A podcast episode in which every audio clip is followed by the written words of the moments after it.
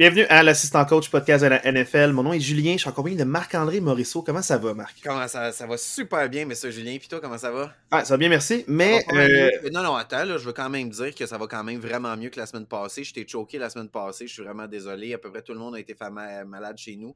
Fait que je suis sincèrement désolé de t'avoir abandonné la semaine passée. Tu as fait ça comme un chef euh, en solo. Mais je suis de retour en forme cette semaine. mais en même temps, comme je t'ai déjà dit, la- euh, en fait, on le disait souvent, là, on est bénévole, fait qu'on fait ça pour le plaisir, on est vraiment des amateurs. Et l'important, c'est la famille et la santé. Et ça. parlant, là, euh, euh, dans le fond, là, de des santé. revenus. euh, J'aimerais ça quand même dire, parlant, de- parlant d'invité spécial, on n'arrêtait pas de dire, euh, on allait tant son nom, mais on a avec nous, je suis pas seulement accompagné de Marc-André Morisseau, Yeah! mais je suis avec Jean-Philippe Como. Comment ça va, JP? Salut tout le monde! Yeah, ça va bravo! super bien, super bien. Je suis full content d'être ici. C'est vraiment fin de m'avoir invité, les gars. Euh, je suis pompé à bloc. J'aime ça parler football. Puis, ben, il n'y a personne pour m'écouter chez nous parce que mon gars de deux ans comprend rien. Fait que c'est le fun!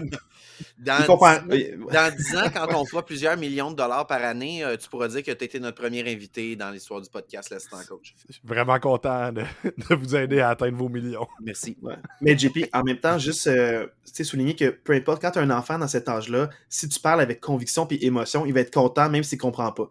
Fait que, c'est quand même un semi-partisan Voilà. en devenir. Fait que tu peux le forger pour, euh, dans le fond, pour aimer le- l'équipe que t'aimes. Il connaît le Eagles Fight Song, là, comme ça, il le reconnaît. Tout. C'est juste qu'il n'y a pas vraiment d'opinion. C'est juste ça qui me manque. Juste une opinion. Tant mieux, c'est le meilleur, c'est le meilleur hype man que tu peux pas avoir. 100%, 100%. Euh, dans le fond, là, comme tu le sais, JP, on s'est parlé un peu là, par téléphone avant et, et par quelques messages. Nous, ici, à l'assistant coach, on commence tout le temps par un devoir de match. Et dans le fond, on t'a donné un devoir de match qui était Eagles-Bears parce que tu es un fan des Eagles, c'est ça? Exactement. Depuis maintenant, euh, ça va faire à peu près 12 ans. Un- Ça va faire 12 ans. Puis ça a commencé comment ton amour pour les Eagles de Philadelphie? Fait qu'en fait, euh, je vais faire une histoire longue, courte, là, mais dans le fond, euh, euh, moi, j'étais vraiment euh, anti-football, en fait, quand j'étais jeune. Euh, j'étais, euh, bon, j'étais un gars d'impro, euh, j'étais un gars de théâtre. Fait qu'évidemment, tout le monde qui faisait du football, ben, c'était des idiots, selon, moi, tu sais. Puis, euh, j'ai commencé à, à, euh, à côtoyer et à sortir avec ma femme maintenant, Tabata. Et euh, quand j'ai commencé à sortir avec, euh, sa famille au complet était, son père était un coach de football, son frère était un, un- un receveur au football, sa mère était euh, euh, infirmière sur le terrain et sa sœur était aussi euh, jeune infirmière sur le terrain. C'était une le famille. ouais, exactement. C'était vraiment une famille de football. Et mon, ma première comme date avec la famille, mettons, où je parlais vraiment avec sa famille et tout, c'était le Super Bowl Cardinals Steelers. Oh Euh, là je là! crois que c'est 2009. Euh, pas 2009, mais euh, euh, ouais, c'est 2009 en fait. Euh, Peut-être avant. Non, avant C'est. Julien, 2000. l'expert des Steelers. Oui, oui, c'est 2009 ils ont gagné, dans le fond, le fameux catch, là, justement, là, le Oui. toe drag dans, la, Santonio dans l'espèce de Holmes. petit coin de la zone de but, Santonio Holmes, en Exact. troisième essai, c'était comme il fallait que c'était là, là. C'était là que ça, ça se passait. Exact, avec Willie Parker qui était running back et tout. Fait que euh, j'étais j'étais comme un peu surpris d'à quel point je, me pognais à aimer ça, puis à parler avec son père, comme OK, c'est de la stratégie dans le fond. OK, ils font tu sais dans ma tête, c'est comme OK, ils se rentrent ils se rentrent dedans, c'est le fun. non non, il y avait comme c'était un jeu d'échecs pour moi. Fait que là j'ai comme fait, "Oh my god, c'est hot." Je me suis acheté Madden à ce moment-là 2010, qui était la, la mouture Yeah. après. Et euh, j'ai commencé à aimer en fait les Giants. Pour aucune raison, Euh, j'ai décidé que les Giants avaient un bel uniforme. Je pense encore que malheureusement, il y a un bel uniforme. Et euh, c'est vraiment juste ça. Direct des, des, des Eagles. tu sais. Et là, je jouais avec les, les Giants. Moi, je commençais à comprendre le jeu. là. Je connaissais les joueurs un peu plus. nan, nan. Puis là, j'ai découvert Michael Vick, de Sean Jackson, le Sean McCoy, Ouais. Jeremy Macklin. Euh, cette année, l'année d'après, ils ont drafté Fletcher Cox. Comme, il, il était loadé dans ce temps-là. là. C'était une équipe loadée euh, à bloc. Et quand je jouais à Madden, je me suis rendu compte que je pouvais briser le jeu en utilisant Michael Vick parce que c'était basically un running back. Et euh, je tripais bien gros à briser le jeu. Fait que je me suis mis à jouer avec les Eagles. Et après, ben là, là, je suis vraiment tombé là-dedans, euh, vraiment plus. Puis je me suis mis à suivre l'équipe. Et depuis ce temps-là, fait que depuis un 2010, c'est vraiment l'équipe que je suis complètement et entièrement. Puis, t'as-tu déjà vu un match, euh, dans le fond, euh, en live de la NFL? T'es-tu déjà Ouais. rendu aux États-Unis pour voir un match? C'était lequel? Ouais. Assez souvent, en fait, euh, euh, j'essaie de- je suis allé deux fois à Philadelphie voir les Eagles jouer. C'était quelque chose que je m'étais dit que j'allais faire à chaque année. Puis là, ben, j'ai eu des enfants et des responsabilités. Donc, Ah, voilà, ça, a pris le bord. Mais j'ai fait ça. J'ai vu des matchs, deux, deux matchs aux Bills. J'ai vu les Eagles jouer aux Bills. Puis j'ai vu les Patriots jouer aux Bills. Donc, les deux fois, les Bills ont perdu. Et euh, je suis allé voir les. C'était pas dans les trois dernières années, c'est ça que tu me dis. Ça. Exactement, c'était avant. Euh, non, en fait, quand je suis allé voir les Eagles, c'était la première année à Josh Allen. Fait qu'il était pas encore très bon. Année recrue. Euh, mais exactement. Euh, fait que c'est ça. Quand je suis allé voir les, les, les... J'étais tout le temps pour aller voir les Eagles. J'essaie toujours d'aller voir les Eagles le plus possible. fait que j'ai hâte d'y retourner. La, la, COVID est arrivée, puis bon, ça, ça. Et t'es-tu allé avec la belle famille ou avec un groupe d'amis? Avec un groupe d'amis euh, pour Philly. Philly, ça a toujours été avec, euh, en fait, euh, un ami ou deux amis que je, je, je disais, OK, on y va, on y va. ma première, mon premier premier match, par contre, de la NFL, c'était avec la belle famille. On est allé à Miami voir Dolphins Jets. À ce moment-là, c'était un match pour les playoffs. C'était la dernière game de la saison. c'était vraiment hype et tout. C'est la première fois que je voyais un match live, puis j'ai capoté. C'était j'ai des billets euh, pour les Alouettes. J'aime beaucoup aller voir les Alouettes. J'aimais la CFL puis tout, mais euh, on parle d'une game de Pee-Wee puis genre. Ben oui. Euh, L'ambiance, c'est pas comparable. C'est juste pour enchérir. moi, je trouve que le, football, c'est le sport où il y a la plus grande différence quand tu le regardes en live par rapport à la télé. Tu sais, de regarder une game de hockey, une game de baseball ou quelque chose, tu sais, même soccer, tu le regardes à la télé, tu as quand même pas mal l'ensemble du portrait de, de, la game. Mais je trouve qu'une game de football, quand tu le vois en live, il y a plein de choses que tu vois pas à la télé, que ce soit un receveur euh, qui est tout seul, que tu vois, que ce soit les lignes de côté, tout ce qui se passe, ces lignes de côté. Je trouve vraiment que ça fait une grosse différence dans ce sport-là. Euh, petite anecdote par rapport à ça. La première fois que je suis allé voir les Eagles jouer à Philadelphie, c'était Eagles Cowboys dans le temps que Chip Kelly coachait l'équipe. Euh, c'était la dernière année de, Chip Kelly, ça allait vraiment pas très, très bien en fait. Et euh, cette année-là, justement, le jeu avait été terminé. et c'est le match où la, dernière vraie blessure de Tony Romo, en fait, c'était Vinny Curry qui avait fait le sac, le sac du corps dans le temps. Et euh, euh, le, tout le monde comme avait continuait, personne parlait. Puis j'ai juste crié dans le stand comme He's not getting up.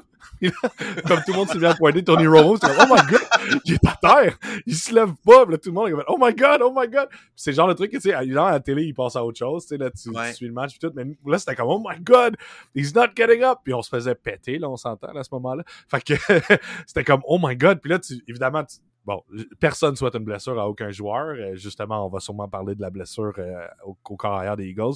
Personne souhaite une blessure à aucun joueur.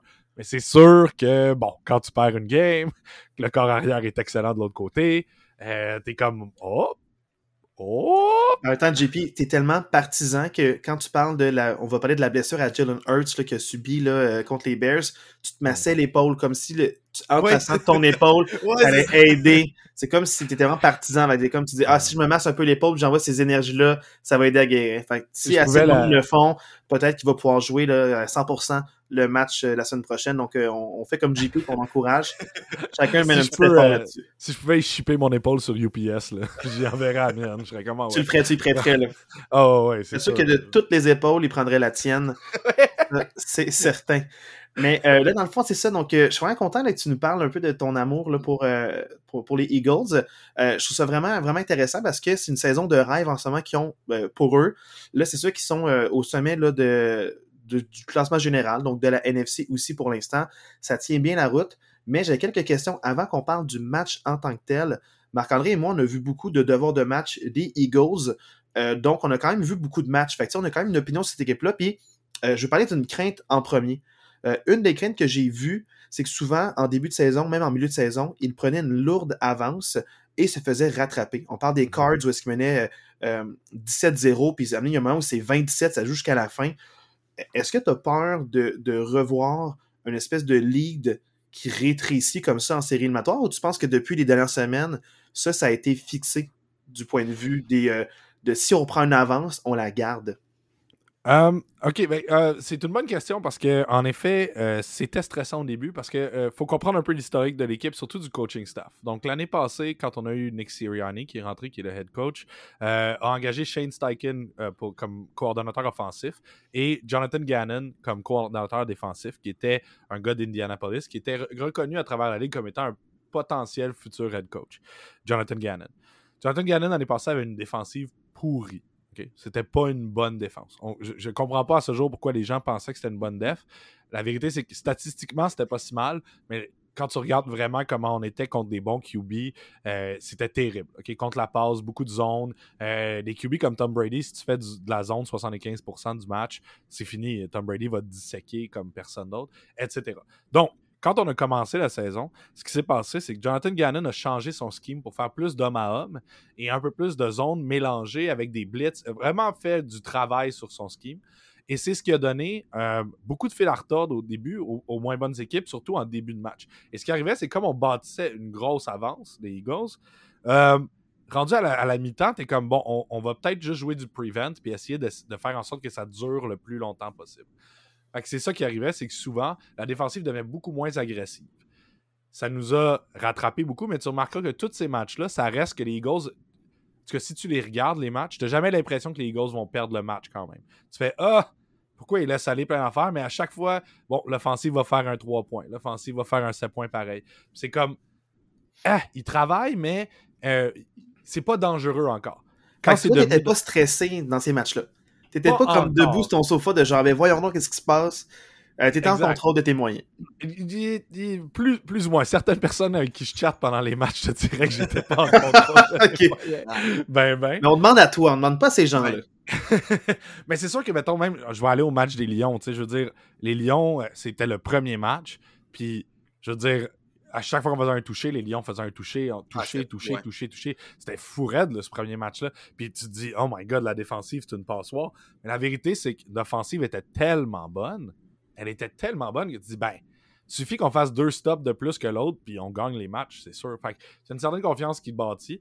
Mais je dois admettre que c'est sûr qu'au début, bon, n'importe qui stresse, je veux dire, euh, euh, quand tu joues contre les, Cowboys, puis qu'ils te ramènent ça à 20, euh, c'était quoi donc 17 à 20, je pense, quand on est arrivé. C'est sûr, c'est stressant, là, comme on va pas se le cacher. Mais même la game contre les Cowboys, les Eagles n'étaient jamais en perte de contrôle du match. Ils étaient encore en contrôle, mais c'était proche, puis tu voulais pas qu'ils fassent une erreur. Ils n'ont jamais fait d'erreur. Les Cowboys, je pense que si je me rappelle bien, un moment où est-ce que c'était 17 euh, à 0, puis je pense qu'au troisième quart, c'était 27. C'était quand même serré. Là. Au troisième quart, c'était 27. C'était, euh, puis on dirait qu'il y a eu beaucoup de punts, beaucoup de. OK, il y a, il y a beaucoup de possessions. Est-ce que personne marque? On se demandait qui allait être les prochains à marquer.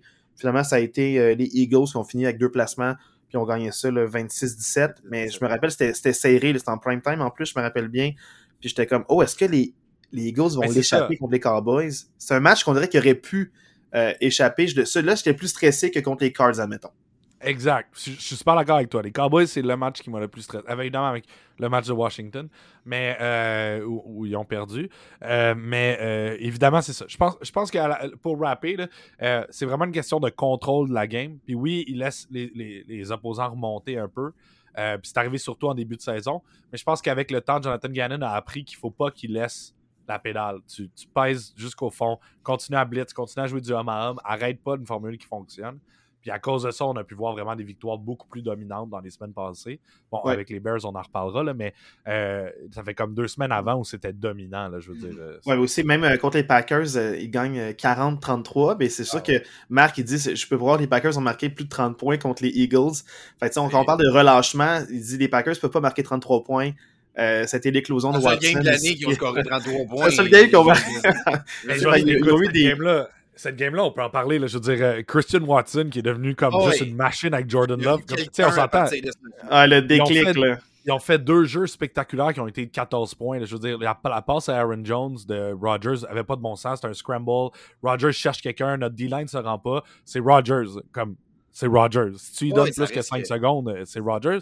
Il a lancé une passe de 20 verges à Aaron Jones qui, a genre fait un catch de feu comme tu peux juste applaudir, comme bravo. Mm. Puis après ça, ouais, Jordan Love sort de nulle part, une passe, une course comme euh, c'est un crosser. Euh, comme, OK, qu'est-ce que Christian Watson est juste vraiment bon. Mais je suis d'accord. Sauf que si tu regardes ce match-là, ça reste que les Eagles étaient en contrôle de A à Z. Oh oui, je suis d'accord avec toi. Oui, je suis d'accord avec toi. Mais juste, juste c'est pas normal que tu accordes quand même 33 points aux Packers au moment où les Packers étaient sur une série de 7, 5 euh, ah. ou 6 défaites de suite.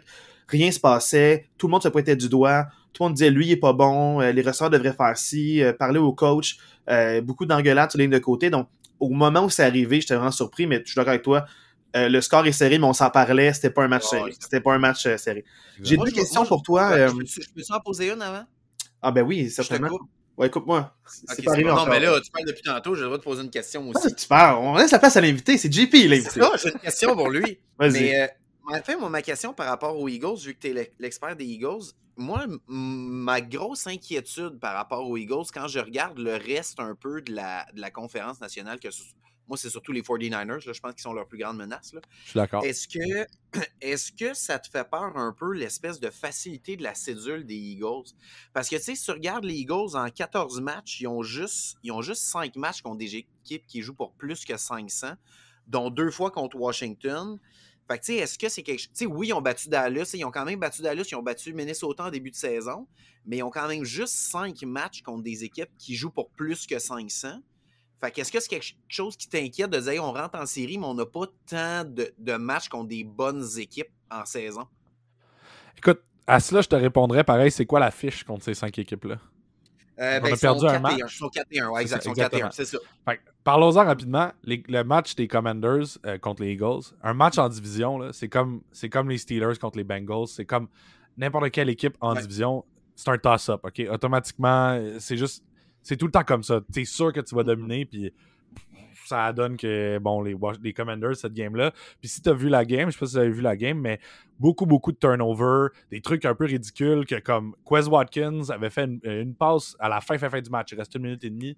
Passe de comme 40 verges de Jalen Hurts qui est dans ses mains, attrape la passe, tombe à terre, décide de se relever puis se fait ramasser par. Tu sais, des, des trucs de, de- de- Ça finit en fumble. Euh, A.J. Brown qui fumble, Dallas Goddard qui se fait ramasser. Comme il y a eu beaucoup de jeux que tu peux faire. Bon, c'est des 50-50. Soit qu'on garde la balle qui a eu deux false starts dans la même séquence, Ah. deux pénalités à lui. Puis là, dans il, il y a un premier 35 dans ce match-là, je capotais. J'ai jamais vu ça, un premier 35, je pense, depuis un bout. Puis là, j'ai vu un premier 35 de la part des Eagles qui ont reculé de 25 verges. Euh, puis c'était encore fou. premier quelque chose. Tu sais, c'est ça. C'est un match. c'est euh, assez- un match un peu, T'as, t'as- t'as- t'as 17 games dans une saison. Tu peux pas être parfait 17 games. Je dirais que cette game-là, c'est une game où je te dis, je pense pas que les Eagles se sont fait battre autant que les Eagles ont, ont vraiment pas été chanceux et se sont battus eux-mêmes, plus que ont été battus par les Commanders. Fait que, mettons qu'on enlève celle-là, je suis d'accord. Mais si tu regardes après ça les Titans, tu regardes les Vikings, euh, c'est des games que les Eagles ont dominés. Pas, pas gagné. là. Ils ont Les Giants dominé aussi qui sont en haut de 500, ils ont Giants mangé, ont été les Giants, là, ouais. défoncé. Je veux dire, fait est-ce que j'ai est-ce que ça m'inquiète? Je veux dire, c'est sûr que dans les playoffs, là, tout peut t'arriver. Fait que c'est sûr que rendu là, je suis juste. Ça va être le fun. Moi, je suis là pour le, le plaisir, je vais être stressé puis tout, ça va être correct. Mais tu sais, tu joues contre les Niners, on va jouer contre les Cowboys qui sont rendus full pin. On va jouer contre. euh, En fait, c'est pas mal les Cowboys et les Niners qui me font peur. C'est ça, là. j'allais dire. la route logique des Eagles, c'est un bye week, les Cowboys, les, les 49ers, puis Super Bowl. là. Ça risque. Exactement. C'est pas. pas des match-ups impossibles. Moi, selon moi, ça. sur papier, les Eagles devraient gagner ces matchs-là sur papier. Mm. Mais on s'entend que les Niners, euh, leur Une défensive. machine euh, de football, les 49ers. malade. ouais. puis- mais ça reste que, bon, on a, on a une excellente euh, ligne défensive. Si on est, puis ils ont une excellente ligne offensive. Ça va être très difficile. Mm. Si notre ligne défensive est capable de faire des trous, ça reste un, un- un quarterback de 7e ronde recru qui va jouer ces matchs-là. Moi, je pense que si on veut gagner ce match-là, ça va jouer dans les tranchées, ça va se jouer dans les lignes offensives et défensives. Si nous, on arrête leur ligne défensive qui est aussi excellente, là, on a Bossa d'un côté, euh, il y a euh, Armstead, je pense qu'il joue. Non, Armstead joue pas en ce moment. Il est revenu au jeu. faire Il est revenu? Fait qu'on parle d'une une excellente ligne défensive. Je pense que ça va jouer dans des lignes. Puis c'est deux équipes avec d'excellentes lignes. Pas des bonnes, d'excellentes lignes. Ça va Mais, être du haut niveau. Puis ça, euh, moi, ma question, le plus par rapport à. Parce que Marc, c'est son inquiétude, il regarde les, les fiches des équipes. Mais moi, en même temps, je vois ça comme un avantage parce qu'au moins, les Eagles arrivent en santé, contrairement aux d'autres équipes de la AFC qui s'entretuent en ce moment, puis que les joueurs sont vraiment amochés. Fait eux, ils se font mal en saison pour faire les séries. Tout se peut. Comme la NFC, plus euh, chancelante, euh, moins d'équipes dominantes, on dirait ils l'ont plus facile, fait qu'ils vont être plus reposés, puis ils ont, ils ont fait des erreurs pas coûteuses où ils ont réussi à avoir des victoires malgré le fait que le plan de match était en construction. Mm. Fait un peu comme l'an passé, moi je disais à Marc, j'ai l'impression que le Super Bowl va se gagner dans la NFC parce que c'est eux qui sont moins mochés. Il y a, il y a trois équipes ou quatre que- auxquelles je crois, puis les autres, c'est vraiment plus des fillers. Puis j'ai un, peu le même feeling encore année, cette année. cette. Fait moi, je vois ça comme un avantage, mais le, le- moi, ce qui m'inquiète le plus, puis on en parle pour les grosses équipes, c'est le, surtout le contrôle du match, puis euh, par rapport avec les running backs. On dirait j'aime moins ça que Jalen Hurts, ce soit le flagrant numéro 1, puis que les trois running backs, même s'ils font un comité, ils ont eu quelques flashs, mais il n'y a pas un, duo ou un running back. On dirait tu peux dire, ah, lui, va me gagner des verges importantes de manière constante, match après match. C'est souvent Jalen Hurts qui va devoir les gagner, ces verges-là. on dirait, je suis pas en confiance, malgré que Sanders, excellent joueur de troisième année, euh, Boston Scott qui a eu des, beaux moments, des beaux bribes, euh, Gainwell aussi qui est capable d'avoir son, impact dans le match. On dirait, je suis pas rassuré que le meilleur coureur soit Jalen Hurts, un peu comme pour Josh Allen et les Bills, où est-ce que je suis pas rassuré que lui court trop, puis que Singletary fait pas grand-chose, sauf deux matchs que, que comme, ah, t'étais où le reste de la saison? Euh, moi, c'est plus ça qui m'inquiète, c'est le jeu au sol des running backs, pas le jeu au sol de l'équipe parce que pour vrai. Juste, juste, juste avant que tu répondes, juste, juste, pour appuyer ton propos, là, Miles Sanders, ses quatre derniers matchs, là, 143 verges, 24 verges, 144 verges, 42 verges. Ces quatre derniers matchs, c'est vraiment comme euh, all around the place. Là. Puis ça, ça, ça lui fait belle figure parce que si tu regardes les autres matchs d'avant, je pense pas qu'il y a beaucoup de matchs en haut de 100 verges cette saison-là. Non. Il y, en a trois, il y en a trois dans toute la saison. Mais on parle quand même d'un running back à plus de 1000 verges. Juste, juste quand même être clair. C'est un running back au total qui a plus de 1000 verges cette année. Mais ça reste que. Euh, je comprends le point. Euh, ben, en fait, ça va quand même euh, très bien aller aussi avec bon la discussion évidemment sur la blessure, puis les, quarterbacks qui courent, puis c'est quoi leur c'est quoi le, niveau de risque que tu veux prendre avec ces joueurs-là, comme un joueur comme Josh Allen. Je pense que c'est une excellente comparaison parce que tu as un gars comme Josh Allen qui, lui, est, il est plus haut que Jalen Hurts. Je pense qu'il est meilleur que Jalen Hurts. Mais euh, peut-être pas cette année, mais je parle, si j'avais à choisir un QB entre les deux en ce moment, évidemment, je prendrais Josh Allen si je pouvais juste choisir qui je voulais. Mais Josh Allen, c'est le même risque quand même que tu prends avec lui. Fait que le, problème que tu as avec Jalen Hurts, c'est euh, c'est ça. Euh, c'est les deux côtés de la médaille oui, euh, c'est un, quarterback qui va prendre des risques. T'aimerais mieux qu'il en prenne pas, surtout que maintenant, il passe très bien. Avant l'année passée, bon, t'aimais quasiment mieux qu'il court qu'il passe, pour être honnête. Euh, cette année, bon, j'aimerais mieux des fois qu'il garde le ballon ou qu'il le donne au running back. La chose qui se passe, par contre, c'est que quand il donne le ballon, c'est ça qui va créer les, les, jeux explosifs. Tu remarqueras que si Miles Sanders n'a pas une grosse game, souvent Jalen Hurts a une grosse game et vice-versa. Donc les games où Miles Sanders en a des grosses, souvent c'est parce que Jalen Hurts en a moins. Parce que dans le fond, ce qu'ils font, c'est beaucoup de zone read. Donc, on regarde le joueur défensif, est-ce qu'il attaque le, running back ou il attaque le quarterback? Puis tu choisis ton poison dans le fond. Soit tu attaques Miles Sanders, puis c'est ça qui s'est passé mettons, contre les Bears. Les Bears, leur plan défensif était peu importe qu'est-ce qui se passe, attaque Miles Sanders, on va, on va ramasser Jalen Hurts après ça sur le bord. C'était ça leur plan. Fait que ce qui arrivait, c'est qu'à chaque fois qu'on avait un zone read, Jalen Hurts garde le ballon parce que le, défenseur saute sur Miles Sanders. Puis si on regarde le tape, comme j'ai regardé le tape, j'ai écouté beaucoup de podcasts aussi, je ne prétends pas que je suis un expert là-dedans, mais si on regarde le tape euh, selon les, podcasts les experts que j'écoutais puis ce que j'ai vu, euh, la stratégie des Bears était basically le défenseur, la ligne défensive attaque Miles Sanders, puis à chaque fois il y avait un, un linebacker qui allait du côté weak side, puis qui allait couvrir après ça pour Jalen Hurts tout de suite. Ce qui veut dire qu'il s'exposait beaucoup plus à la passe. Donc, on n'oublie pas qu'il y a trois aspects du read option maintenant, parce qu'on a aussi le, run-pass option. Mm-hmm. Fait que c'est soit tu gardes le ballon en tant que coureur, soit tu donnes le ballon au, running back, ou tu fais une passe rapide là où il y a un trou qui est créé parce que le défenseur qui était supposé couvrir la passe vient attaquer le quarterback. Ça a pris une demi avant que les, les Eagles ont fait Ah, OK, fait que le défenseur va tout le temps venir attaquer Jalen Hurts. Il est peut-être temps qu'on fasse des passes à AJ Brown dans le milieu. Tu remarqueras qu'à la, à la mi-temps, après la mi-temps, oh, tout d'un coup, la passe est ouverte. On fait beaucoup plus de passes dans le milieu, passe à AJ Brown. Ça commence à s'ouvrir un peu plus parce qu'on a commencé à réaliser que le plan de match des Bears, c'était attaque Miles Sanders, va chercher Hurts. Attaque Miles mm-hmm. Sanders, va chercher Hurts. Puis c'est ça qui s'est passé. Donc, dans cette circonstance-là, ce qui se passe, c'est que le plan défensif est aussi fait mal au QB. Comme je, veux ben dire, on va pas se le cacher, il n'y a pas un coordinateur défensif qui dit fais attention quand tu leur rentres dedans, sois gentil, excuse-toi après. Non, non.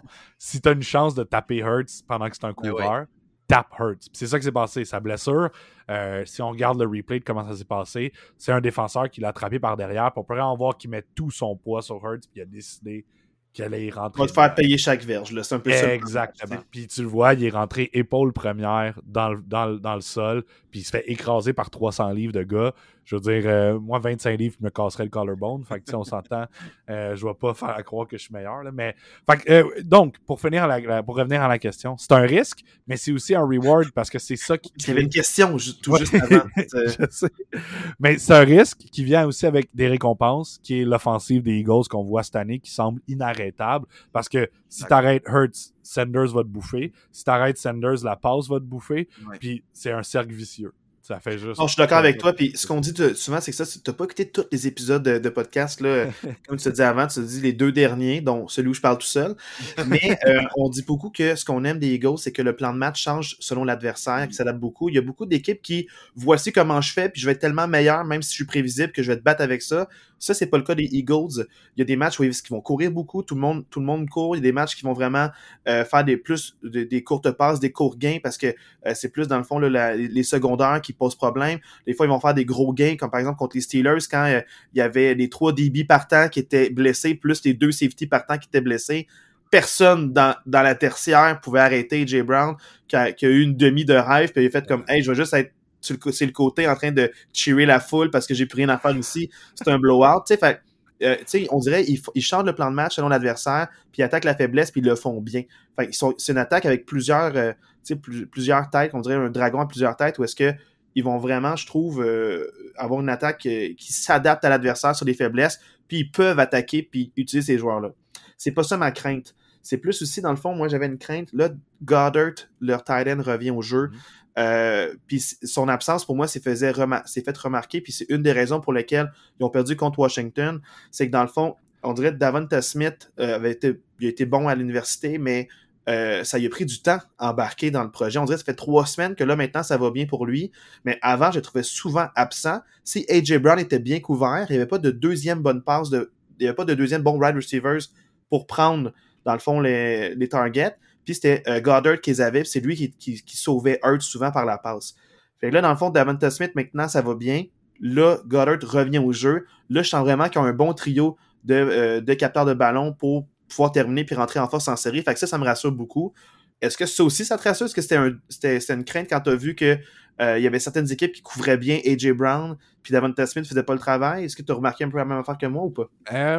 Moi, moi, je vais t'avouer que euh, je, suis 50% d'accord avec toi. Je pense qu'il y a quand même eu des matchs où Devontae Smith a été dominant en début de saison. Si on regarde le match contre Washington, par exemple, on parle de quasiment, euh, je crois, euh, au-dessus de 150 verges, sûrement. Là. oui, oui, il y a, mais il y a eu, c'est ça, je te dis, il y a, eu deux bons matchs. Mais à part, à part ces deux matchs-là, le reste, là, exact. Il y a, il y a une dizaine de matchs il pas grand-chose. Je, pense, je pense qu'il a été dominant par moment, puis après ça, il s'est un peu effacé, dominant par moment, mais je pense que c'est aussi le résultat de l'offensive, comme tu dis. Ce qui se passe, c'est que tu as Dallas Goddard, qui est excellent, qui est probablement un des top 4 tight ends dans la ligue. Je pense que tu as, Travis Kelsey, puis tu as évidemment George Kittle, puis après ça, tu, tombes dans comme des, excellents tight ends, puis tu as Goddard qui est au top de ça. Là. ça selon moi, c'est clair. Euh, mais euh, bref, t'as Goddard, t'as AJ Brown, évidemment, qui est une machine. Euh, t'as quand même euh, euh Devontae Smith. On a Miles Sanders, qui est quand même un, bon running back. t'as Jalen Hurts, qui va avoir ses touchés à lui, qui va aussi lui-même aller chercher du stock. T'as beaucoup, beaucoup de joueurs qui, s'ils étaient... Exact. Fait que s'ils étaient tout seuls dans une équipe, si t'avais juste Devontae Smith dans une équipe, exemple, les Giants repêchent comme ils rêvaient Devontae Smith, je pense que Devontae Smith serait beaucoup plus impressionnant. Je pense qu'en ce moment, c'est pas facile pour euh, JP, euh, je comprends, mais quand je regarde ces statistiques, il y a quand même 6 matchs où il y a 50 verges ou moins, dont un, il y a 0 verges, 0 en 4. tu sais, quand je te disais, oui, il y a eu un beau match, 169 verges. Euh, oui, il y a eu dans les deux, dans les trois dernières semaines, deux matchs en haut de 100 verges. Mais la plupart du temps, ce que je te disais, c'est qu'il y a eu quelques beaux flashs mais c'est juste dernièrement que là, il est vraiment au rendez-vous. On dirait, je le sens plus impliqué dans l'attaque de manière constante, puis il attrape plus de ballons avant. Euh, soit il était bien couvert, soit il, échappait les ballons. Tu sais, 0 en 4, 8 en 12. Euh, tu sais, ça a pris du temps avant que, on dirait, Hurts lui refasse confiance pour donner des ballons. Il y a eu des matchs où est-ce que c'est plus 3 en 4, 5 en 5, 2 en 2. Tu sais, fait il a comme, on dirait, il a comme dû re-avoir la confiance de son corps avant de revoir plus de targets comme il y a dernièrement en ce moment. c'est un peu ça que. Je pense pas que t'as tort. Je pense pas que t'as tort. Je pense qu'il ben, faut aussi regarder le contexte. Exemple, là, je regarde un match, justement, je regarde les, Packers, exemple, quand ils ont joué contre les Packers. Euh, fameux match où justement, je trouvais qu'ils dominaient. Euh, bon, Devontae Smith a leadé les receveurs, incluant AJ Brown avec 50 verges. Ce que je veux dire, c'est que si tu regardes les stats, ah, Hurts a couru pour 157, Miles Sanders a couru pour 143. si la course marche, ah ouais. fais pas de passe. c'est ça, exact. mais je suis d'accord avec toi. Euh, je pense que Devontae Smith est streaky en ce moment, mais je pense que quand, quand il tombe dans la bonne streak, je pense qu'il est aussi dominant que tous les receveurs qui ont été draftés avec lui. Je pense à. Je pense pas qu'il est meilleur. Je tiens à dire qu'il est dans la même catégorie d'un Jalen Waddle ou d'un Chase s'il est dans la zone. Quand il est dans la zone, il est dans cette catégorie-là. Est-ce qu'il est autant dans la zone qu'un Chase ou un Waddle? Peut-être pas. Peut-être Waddle, mais Chase, ça c'est sûr. Mais Chase, c'est une anomalie. Euh, que un peu comme. Euh, ouais, Chase, c'est une anomalie. Au même niveau que Jefferson, euh, sais, au Cooper Cup l'an passé. Là, pour incroyable. Chase, Chase va être dominant pour des années. Waddle aussi, là, il y a eu des gros up and down cette année. Là, il est pas. comme tu On parle pas de Waddle. Moi, je parle de. Je parle de oui, non, oui, non, c'est parce que JP amène Waddle qu'il l'amène un peu comme comparatif. Ça, ah ouais, il pointe d'autres wide receivers pour dérouter du fait que Smith. Non, non, non, non, non. Mais si tu regardes les Dolphins, sont une similaire. Je veux dire, ouais, mais lui, pense que euh, a failli mourir trois fois sur le terrain euh, dans quatre matchs différents. Là, il a failli craquer en deux euh, ses, hanches reconstruites de toutes pièces. Non, non, amener, Ce gars-là, c'est plus robot que humain rendu là. Je veux dire, faut que quelqu'un il tape sur, la tête avec un marteau pour que quelqu'un arrête le match? C'est quoi qui se passe comme un moment donné? Il met du sédatif après le match, puis il le réveille la semaine d'après pour dire OK, c'est temps de rejouer. on joue. Ah, on joue, là. j'arrive, j'arrive. On a pas joué hier? Ça, là, maintenant, on a assez parlé de, de dans le fond, de l'équipe en tant que telle. Là, JP, ça m'amène, là, dans le fond, tu as parlé beaucoup des Eagles, mais j'aimerais que ça, tu me parles du match Eagles-Bears. Fait que parle-moi un peu des Bears, là, que je sais pas si t'affectionnes ou pas. Je sais pas si t'aimes un peu le plan de match qu'ils nous proposent, euh, malgré la fiche de 3 et 11, là. Comment t'as trouvé le match? Divertissant, stressant, intéressant? Euh, Compétitif. Un peu. Compétitif. Euh, définitivement une équipe des Bears que je m'attendais pas à trouver aussi puissante. Puis je vais avouer que euh, Justin Fields dans le futur me fait peur. Euh, c'est un joueur que je trouve qui est très. En fait, euh, ressemble beaucoup à Hurts dans plusieurs aspects, mais je te dirais qu'il a plus de, de, capacité physique que Hurts. Il a un meilleur bras, ça, ça me semble évident. Ses passes sont vraiment belles. Il fait des super belles. Court plus vite. ça aussi, ça me semble évident. Plus shifty aussi. je pense que Hurts est un plus gros gars. C'est un gars qui, qui, est comme ouais, plus bâti comme un running back. Mais Justin Fields est, euh, électrisant. Là, vraiment. JP, juste pour euh, faire un, peu de push là-dessus, c'est que Jalen Hurts, j'ai vu en entrevue même une vidéo où il squattait 500 livres. Oui, fait, dans le fond, tu vois qu'il y a des jambes fortes, puissantes, mais tu vois que c'est ça, c'est de la puissance, puis peut-être moins euh, de la vélocité ou c'est du élusive, là, dans le fond. exact, ben du Lamar Jackson. C'est ça. Lamar Jackson, c'est shifty et tout. Je te dirais qu'un Justin Fields pourrait plus ressembler à un Lamar Jackson, avec même un, bras que je trouve juste très impressionnant. C'est une équipe que j'ai trouvée euh, très forte avec un QB qui, selon moi, mérite d'être bâti autour, absolument. Que je pense pas qu'un 3 et 11 reflète réellement euh, le talent de cette équipe-là. Je pense que c'est une euh, ligne offensive pourrie. et as-tu quelque chose à dire, Marc-André? Mais ce que je voulais dire, c'est moi, je pense que le 3 et 11 ne reflète pas. Moi, je pense qu'ils ne reflètent pas où ils en sont rendus maintenant. Mais si tu te ramènes en début de saison, Justin Fields, là, pour, pour moi, c'est vraiment une saison où Justin Fields a grandi énormément comme, euh, comme, comme, comme corps arrière puis comme athlète. Parce que pour vrai, tu le regardes semaine 1 puis tu le regardes aujourd'hui ou les, les, les, matchs des dernières semaines, c'est pas du tout le même corps arrière, c'est pas du tout le même athlète. Fait que, pour moi, on, on, est vraiment ailleurs. On est rendu ailleurs avec Justin Fields par rapport à ce qui était en début de saison. Là. Je suis absolument d'accord avec toi. Puis je pense que euh, c'est pour ça que je pense qu'il faut euh, quand même porter attention à cette équipe-là. Je pense que si euh, ils sont à une ligne offensive. Clairement, là, moi, je referai la ligne offensive. Euh, ça leur prend une nouvelle ligne offensive. Ça leur prend une ligne défensive qui est plus épeurante. Ça paraît qu'ils ont pu Mac puis qu'ils ont pu Roquan Smith euh, dans la. la, la, la Deux échanges d'ailleurs. Roquan Smith, puis aussi il y en avait un autre, j'oublie son nom en ce moment, on en avait parlé. Donc, sur deux semaines différentes, là, dans le fond, il y a un middle linebacker puis un defensive end qui est parti. Ouais, euh, du euh, Robert Quinn qui ont, ont, échangé aux Eagles, justement, mais qui est blessé en ce moment. Plus Mac qui ont échangé, c'est ça, avant Plus la Mac, c'est ça qu'on a, qu'on a perdu. gros morceaux que tu as perdu. Euh. Exact, exact. Je pense qu'ils sont en mode rebuild. Fait que c'est ça leur but en ce moment, accumuler des picks. ils ont Chase Claypool comme receveur qui était absent parce qu'il est blessé aussi, qui va être un arme pour eux. Je pense que c'est un, bon pick-up parce que clairement, Justin Fields a besoin de receveurs. Une fois qu'il va avoir des receveurs, fois qu'il va y avoir une ligne offensive, ça pourrait être une, offensive en général avec David. Je sais pas si Montgomery va être encore là à la fin de l'année, mais euh, Khalil Herbert, qui est là, exact.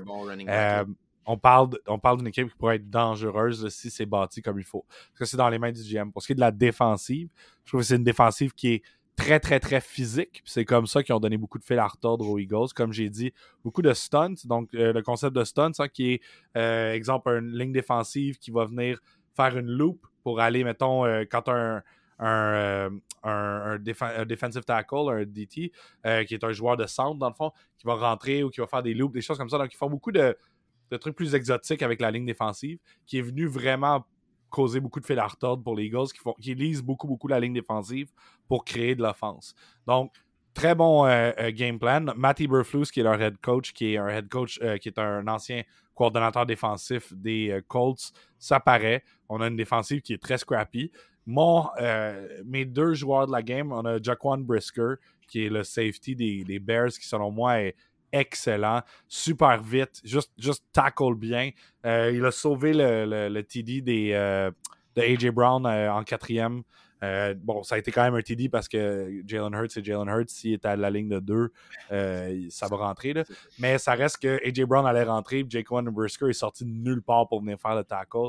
J'étais vraiment impressionné. Et l'étoile du match des, des, Bears, pour moi, c'est Jalen Johnson, qui est leur, leur défensif euh, demi-défensif. Merci. Euh, j'essaie d'utiliser les mots francophones.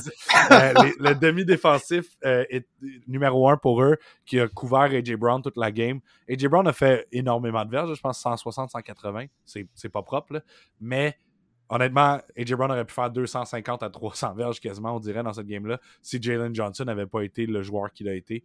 Il a, été à toutes les, toutes les, les attrapés d'AJ Brown ont été contestés. Ça n'a pas été facile. Euh, vraiment un solide joueur que j'avais pas vraiment vu. Je me rappelle quand il a été drafté, euh, c'était un joueur que j'aimais bien pour les Eagles parce que les Eagles avaient besoin de demi-défensif dans le temps. Mais je savais pas qu'il avait évolué en tant que comme joueur comme ça, super physique, capable de keep up. Euh, vraiment une, jeune défensive. overall, je pense que les Bears, c'est une équipe jeune qui a besoin de bâtir encore, qui leur manque des pièces. Ça va leur prendre un ou deux joueurs étoiles de plus. Une fois qu'ils vont aller les chercher, ces joueurs-là, soit par le marché d'agents libres ou euh, dans le draft, je pense que ça va être très, très, très impressionnant. dans le fond, toi, les Bears, tu as quand même aimé voir ce match-là. Donc, euh, si jamais les gens ont à voir un match des Bears dans les trois derniers de la saison, tu recommanderais de voir cette équipe-là. Tu dirais, hey, c'est un bon match, je vais être diverti, ils vont être compétitifs, puis peu importe l'affiche, ils donnent du fil à retordre, ils veulent gagner. Ouais, c'est une équipe que tu recommanderais à voir là, si jamais euh, ça donne. Vraiment, juste pour voir les jeux électrisants de, de, Justin Fields. Pour tu sais, si je peux renchérir, les Bears, là, leurs trois derniers matchs d'ici la fin de la saison, c'est les Bills, les Lions puis les Vikings. Fait qu'ils jouent contre trois équipes que ça va être des, des, des, bons matchs. Là. Fait que clairement, euh, clairement, c'est. Pas, euh, pas, à overlook. Là. Ah c'est des équipes-là qui sont en série éliminatoire en ce moment. À l'heure où on se parle, ça peut toujours changer, peut-être pour euh, ben, certaines équipes. Pour Détroit, je pense mais... Contre les Lions, ça va être euh, très intéressant. Euh, mais je pense aussi contre les Vikings, ça va être très très intéressant. Les Vikings ont une défensive pourrie. Euh, pourri, je pense pourri, pourri. Ah, pourri, c'est incroyable. Je pense, que, je pense que Justin Fields va avoir une grosse journée. Si Chase Claypool revient, je pense que les Vikings vont suer pas mal. Ouais, moi aussi, je pense. Puis je pense que tu parles de Chase Claypool, je pense que c'est gagnant-gagnant pour les Steelers et pour les Bears. Parce que dans le fond, les Bears, ils voulaient, je pense, peut-être euh, qu'il y ait déjà une espèce de fraternité entre les deux, là, qui commence à se connaître, puis avoir une espèce de, euh, de l'expérience ensemble, apprendre à se connaître. Puis euh, pour les Steelers, ben, ils vont avoir un bon choix de, de draft, du coup, avec 3 et 11, ça fait que le, choix est encore plus alléchant. Ils ont pris le choix des Bears euh, au deuxième tour, fait que ça va être un choix au deuxième tour, fait qu'ils pourront euh, aider à, à, prendre une pièce qui leur manque pour la construction de l'équipe l'an prochain.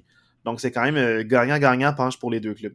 Je suis je veux pas aller trop en détail dans ce match-là. Euh, les Eagles ont gagné, on, le savait un peu. C'était un match compétitif. J'aimerais qu'on parle des matchs de la semaine maintenant, ceux qui se sont déroulés. Euh, Marc, qui était en fin de gastro, donc euh, il n'a pas vu beaucoup de matchs, mais n'hésite pas si jamais il y a quoi que ce soit. Yes. Puis, JP, on te garde avec nous pour le reste de l'émission? Oui, ça me ferait super plaisir de rester, mais je vais juste parler de ce que j'ai vu, OK? C'est bon. Oui, ça, mais tu sais, c'est ça. Donc, parle pas des... Tu sais, 49ers, admettons. Si tu as vu les matchs euh, de semaine 4 euh, à 10, c'est cool. Mais là, on est rendu semaine 15. Fait qu'on parle de la semaine 15. Euh, Seahawks contre 49ers. Des 49ers l'emportent 21 à 13. J'en ai parlé un peu quand j'étais tout seul. Enfin, je sors, Marc, est-ce que toi, tu as vu ce match-là ou pas du tout? Euh, j'ai vu des extraits. Moi, pour moi, la statistique qui résume bien le match, euh, en première demi, les Seahawks ont eu sept possessions. Ce qui est quand même beaucoup, sept possessions en une demi. C'est quand même beaucoup. Normalement, il faut que tu prennes avantage d'avoir autant de surtout contre une équipe aussi bonne que les 49ers. Sur sept possessions, tu as cinq dégagements, un fumble puis un field goal. Le match est joué là, c'est pas plus compliqué que ça. Le match est joué en première demi. Euh, l'attaque des Seahawks n'a rien, rien été capable de donner. Euh, mais on s'entend, la défensive des 49ers est tellement bonne.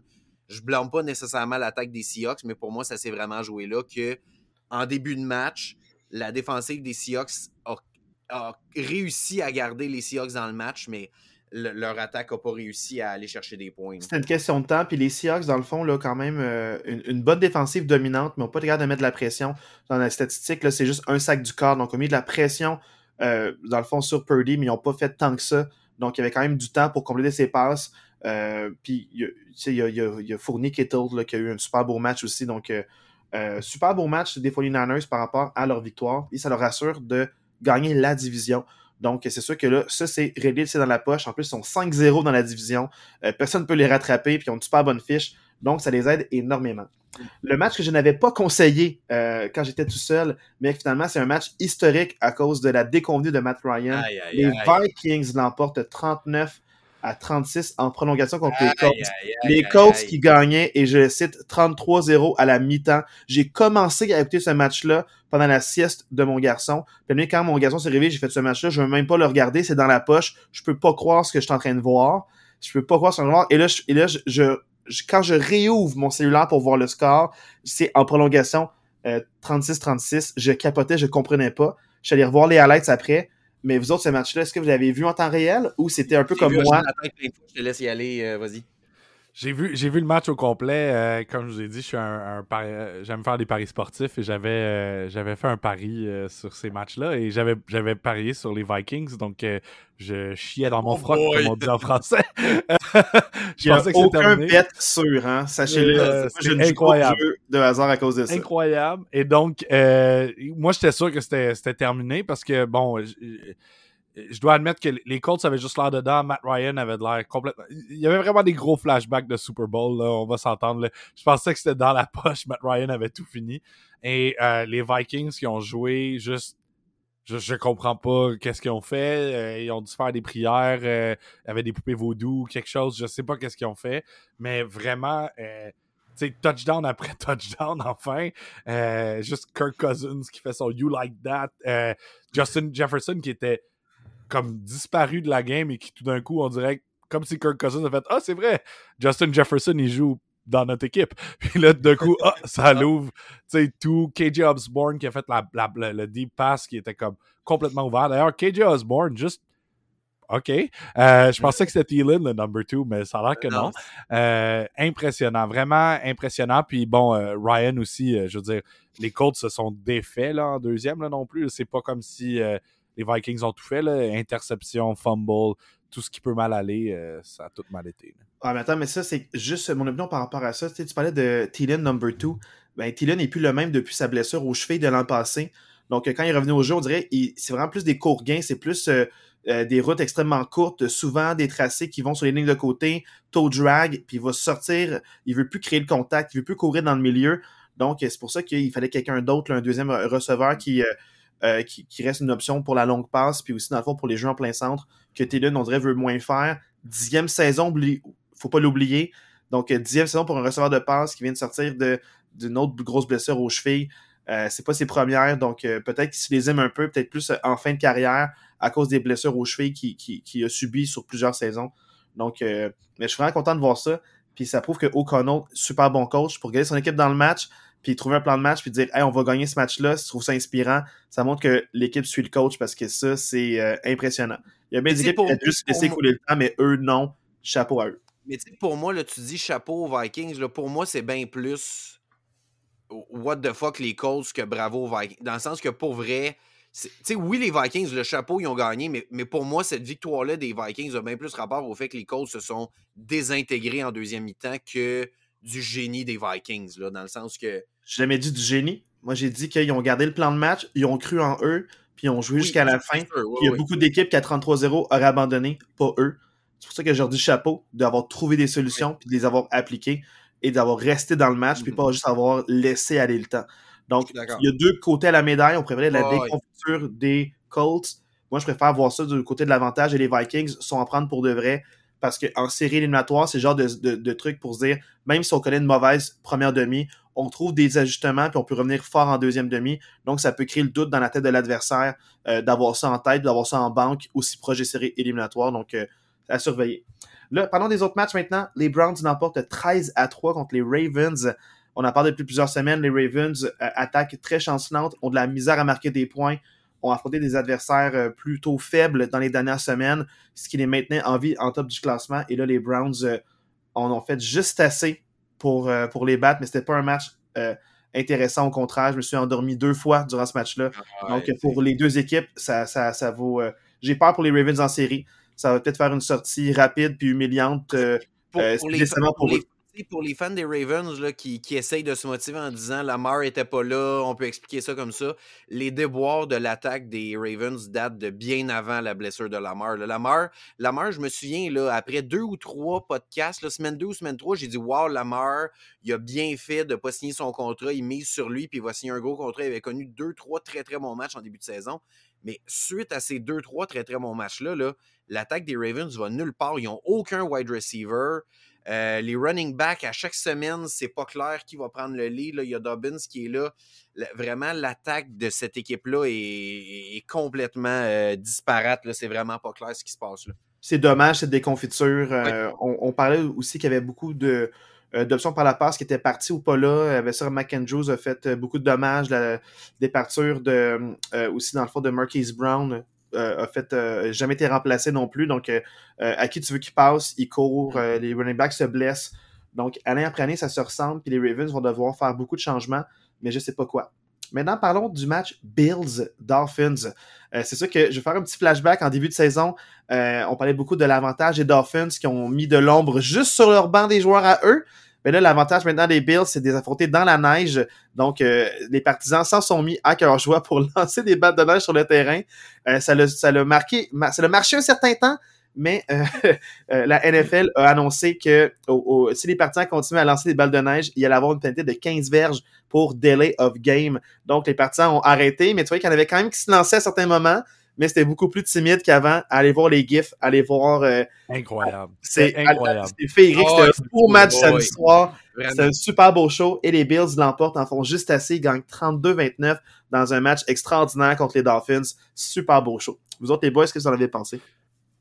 Moi, j'ai un, gros coup de cœur pour les Dolphins cette année, là, je dois admettre. Euh, Mike McDaniels, leur euh, coach, me, Ah me- ouais. me prend euh, par le cœur. Autant que j'adore un gars comme Nick Sirianni, je trouve que McDaniels, c'est juste. Il est vraiment cool à voir Ah, il est aller. marrant en entrevue, on en Il est parle beaucoup. On en parle beaucoup, mais on l'adore. C'est du génie. Il est excellent, puis je pense qu'il est en train de créer une super belle culture à- Ouais. aux Dolphins. Il a ramené Tua euh, sur la map. Je sais pas à quel point c'est un, un- un bon QB long terme, mais ils vont pouvoir le rider jusqu'à ce que ça soit prouvé que c'est pas un bon QB. Je pense que euh, leur euh, trade pour Tyreek Hill est juste, juste du brillant move que moi-même je doutais. Je trouve que c'est cher payé. Des first round picks autant puis tout, c'est c'est très cher payé pour un joueur, mais c'est un joueur qui a changé leur culture. Euh, de, de- pouvoir aller à Buffalo avec le froid qu'il y avait, la neige, tout, de, mettre tout sur le terrain, de, de- de s'avancer comme ça. Je veux dire, des super beaux jeux.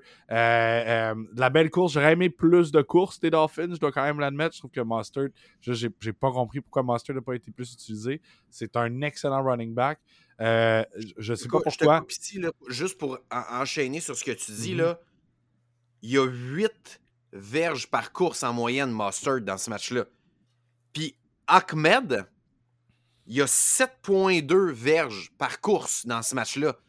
Pour vrai, avoir été coach des Dolphins dans ce match-là, j'aurais presque pas passé. J'aurais juste dit, on court. Tant qu'ils nous arrêtent pas, on court. Hey, t'as, deux running backs qui ont 8 puis 7,2 verges de moyenne par course. Fais juste, fais juste Si je peux courir avec le ballon. surtout dans un match très froid. Mais oui, est-ce que, ben dans oui, le fond, ben- le ballon va être plus froid, plus dur, euh, dans le fond, plus difficile à attraper pour les Ouais. receveurs.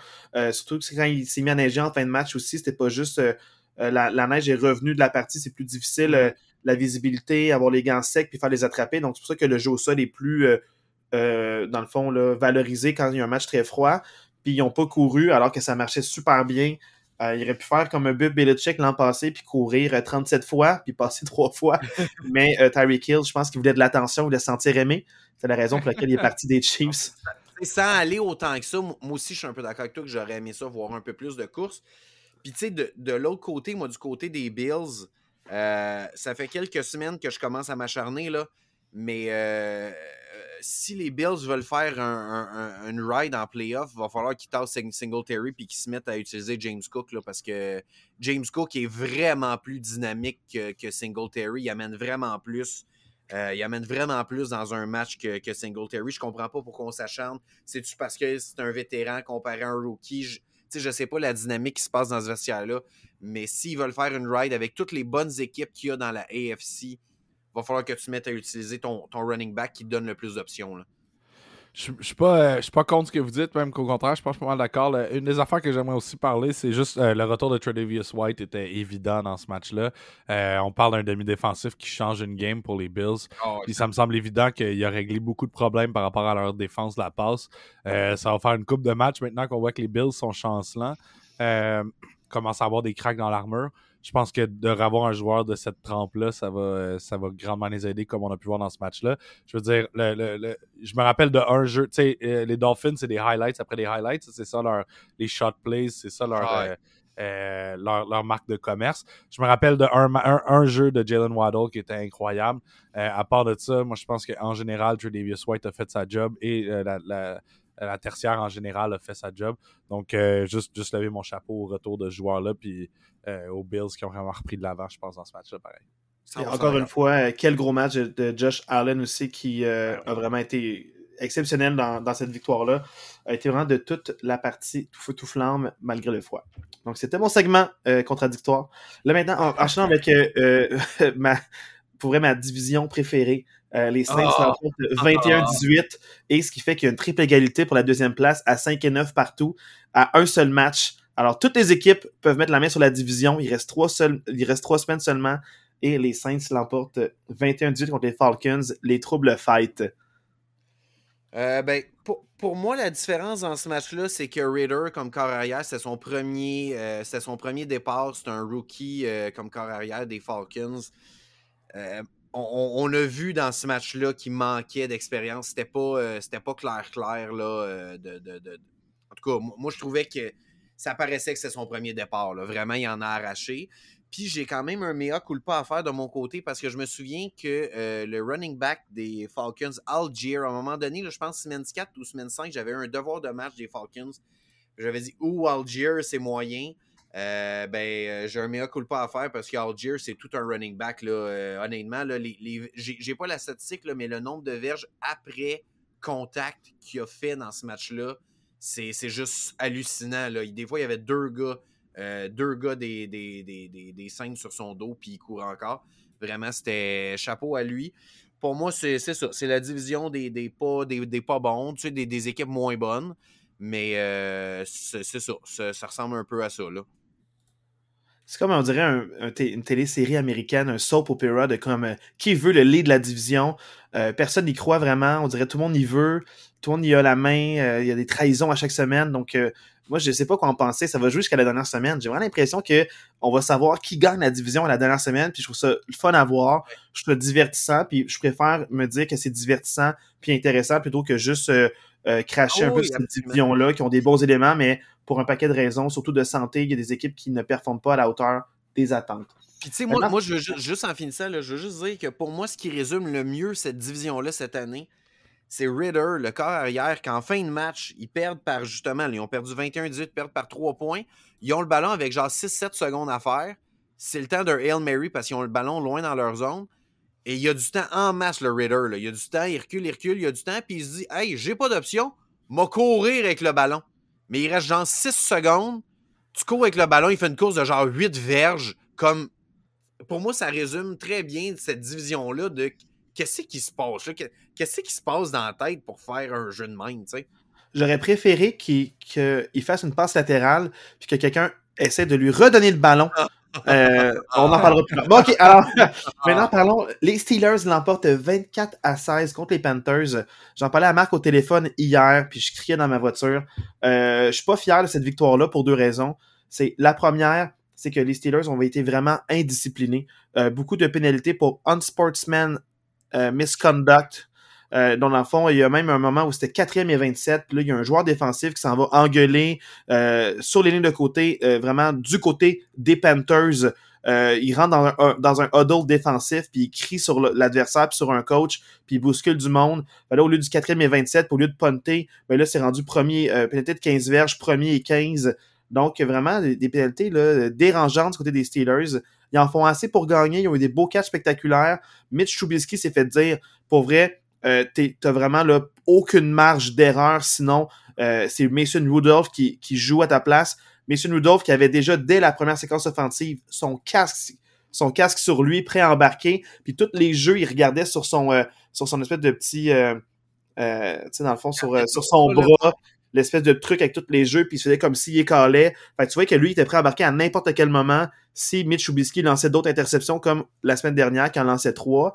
Donc, euh, c'était vraiment un match où est-ce que Mitch Trubisky a commencé en force. Je pense que ses huit premières passes, il est complète. Ça va super bien. Les deux premières séquences à l'attaque, il marque des touchés. Donc, ça me rassure un peu. Mais après, c'était la débâcle. Ça a été les problèmes de comportement. Puis, on a fait assez pour gagner. La défensive a été dominante, a limité les Panthers à beaucoup de placements. Mais c'est pas vraiment quelque chose de convaincant. Euh, le, le, le nombre de pénalités évitable. Donc, ça me déçoit un peu que les Steelers... Euh, normalement, sous Mike Tomlin, sont plus disciplinés que ça. Tu perds à cause des blessures, à cause que l'adversaire a été meilleur que toi, à cause que tu n'as pas été capable de contrôler le jeu au sol. Mais ce qui m'encourage, c'est que les Steelers, dans ce match-là, ont été capables de contrôler le jeu au sol, qui est une force des Panthers. Ils ont dit, tu vas nous battre par la passe. Ils n'ont pas été capables de le faire. Donc, euh, les Steelers ont vraiment su imposer leur volonté euh, avec la ligne défensive. Donc, pour ça, ça m'a vraiment encouragé. Ça paraît que TJ Watt est plus en santé. Euh, son pectoral, il, est guéri. Euh, vraiment, euh, Hayward, Cam Hayward a, a, a, eu un super beau match. Puis à l'attaque, ils ont fait plus confiance à Warren, qui est la recrue running back. Donc, euh, Najee Harris n'avait pas tout à faire parce que Najee Harris est blessé un peu à la hanche, donc il n'est pas à 100%. Donc, moi, je suis encouragé pour les Steelers, mais la victoire me déçoit parce que c'est une victoire contre un adversaire moyen. Hey, hey, ça va pas bien. C'est une victoire contre quelqu'un qui se bat pour gagner sa division. Ouais, mais si tu as vu le match, euh, ils ont beau se battre pour gagner leur division. Euh, les Panthers, tu vois que ça fait mal tous les départs. Euh, il était, il était ouais. à force égale, puis les Panthers, ça, ça va pas. Ça va pas pour l'instant. Les Panthers Donc, sont en reconstruction. Sont en reconstruction, fait que c'était. Puis les Steelers ont battu les quatre équipes de cette division-là.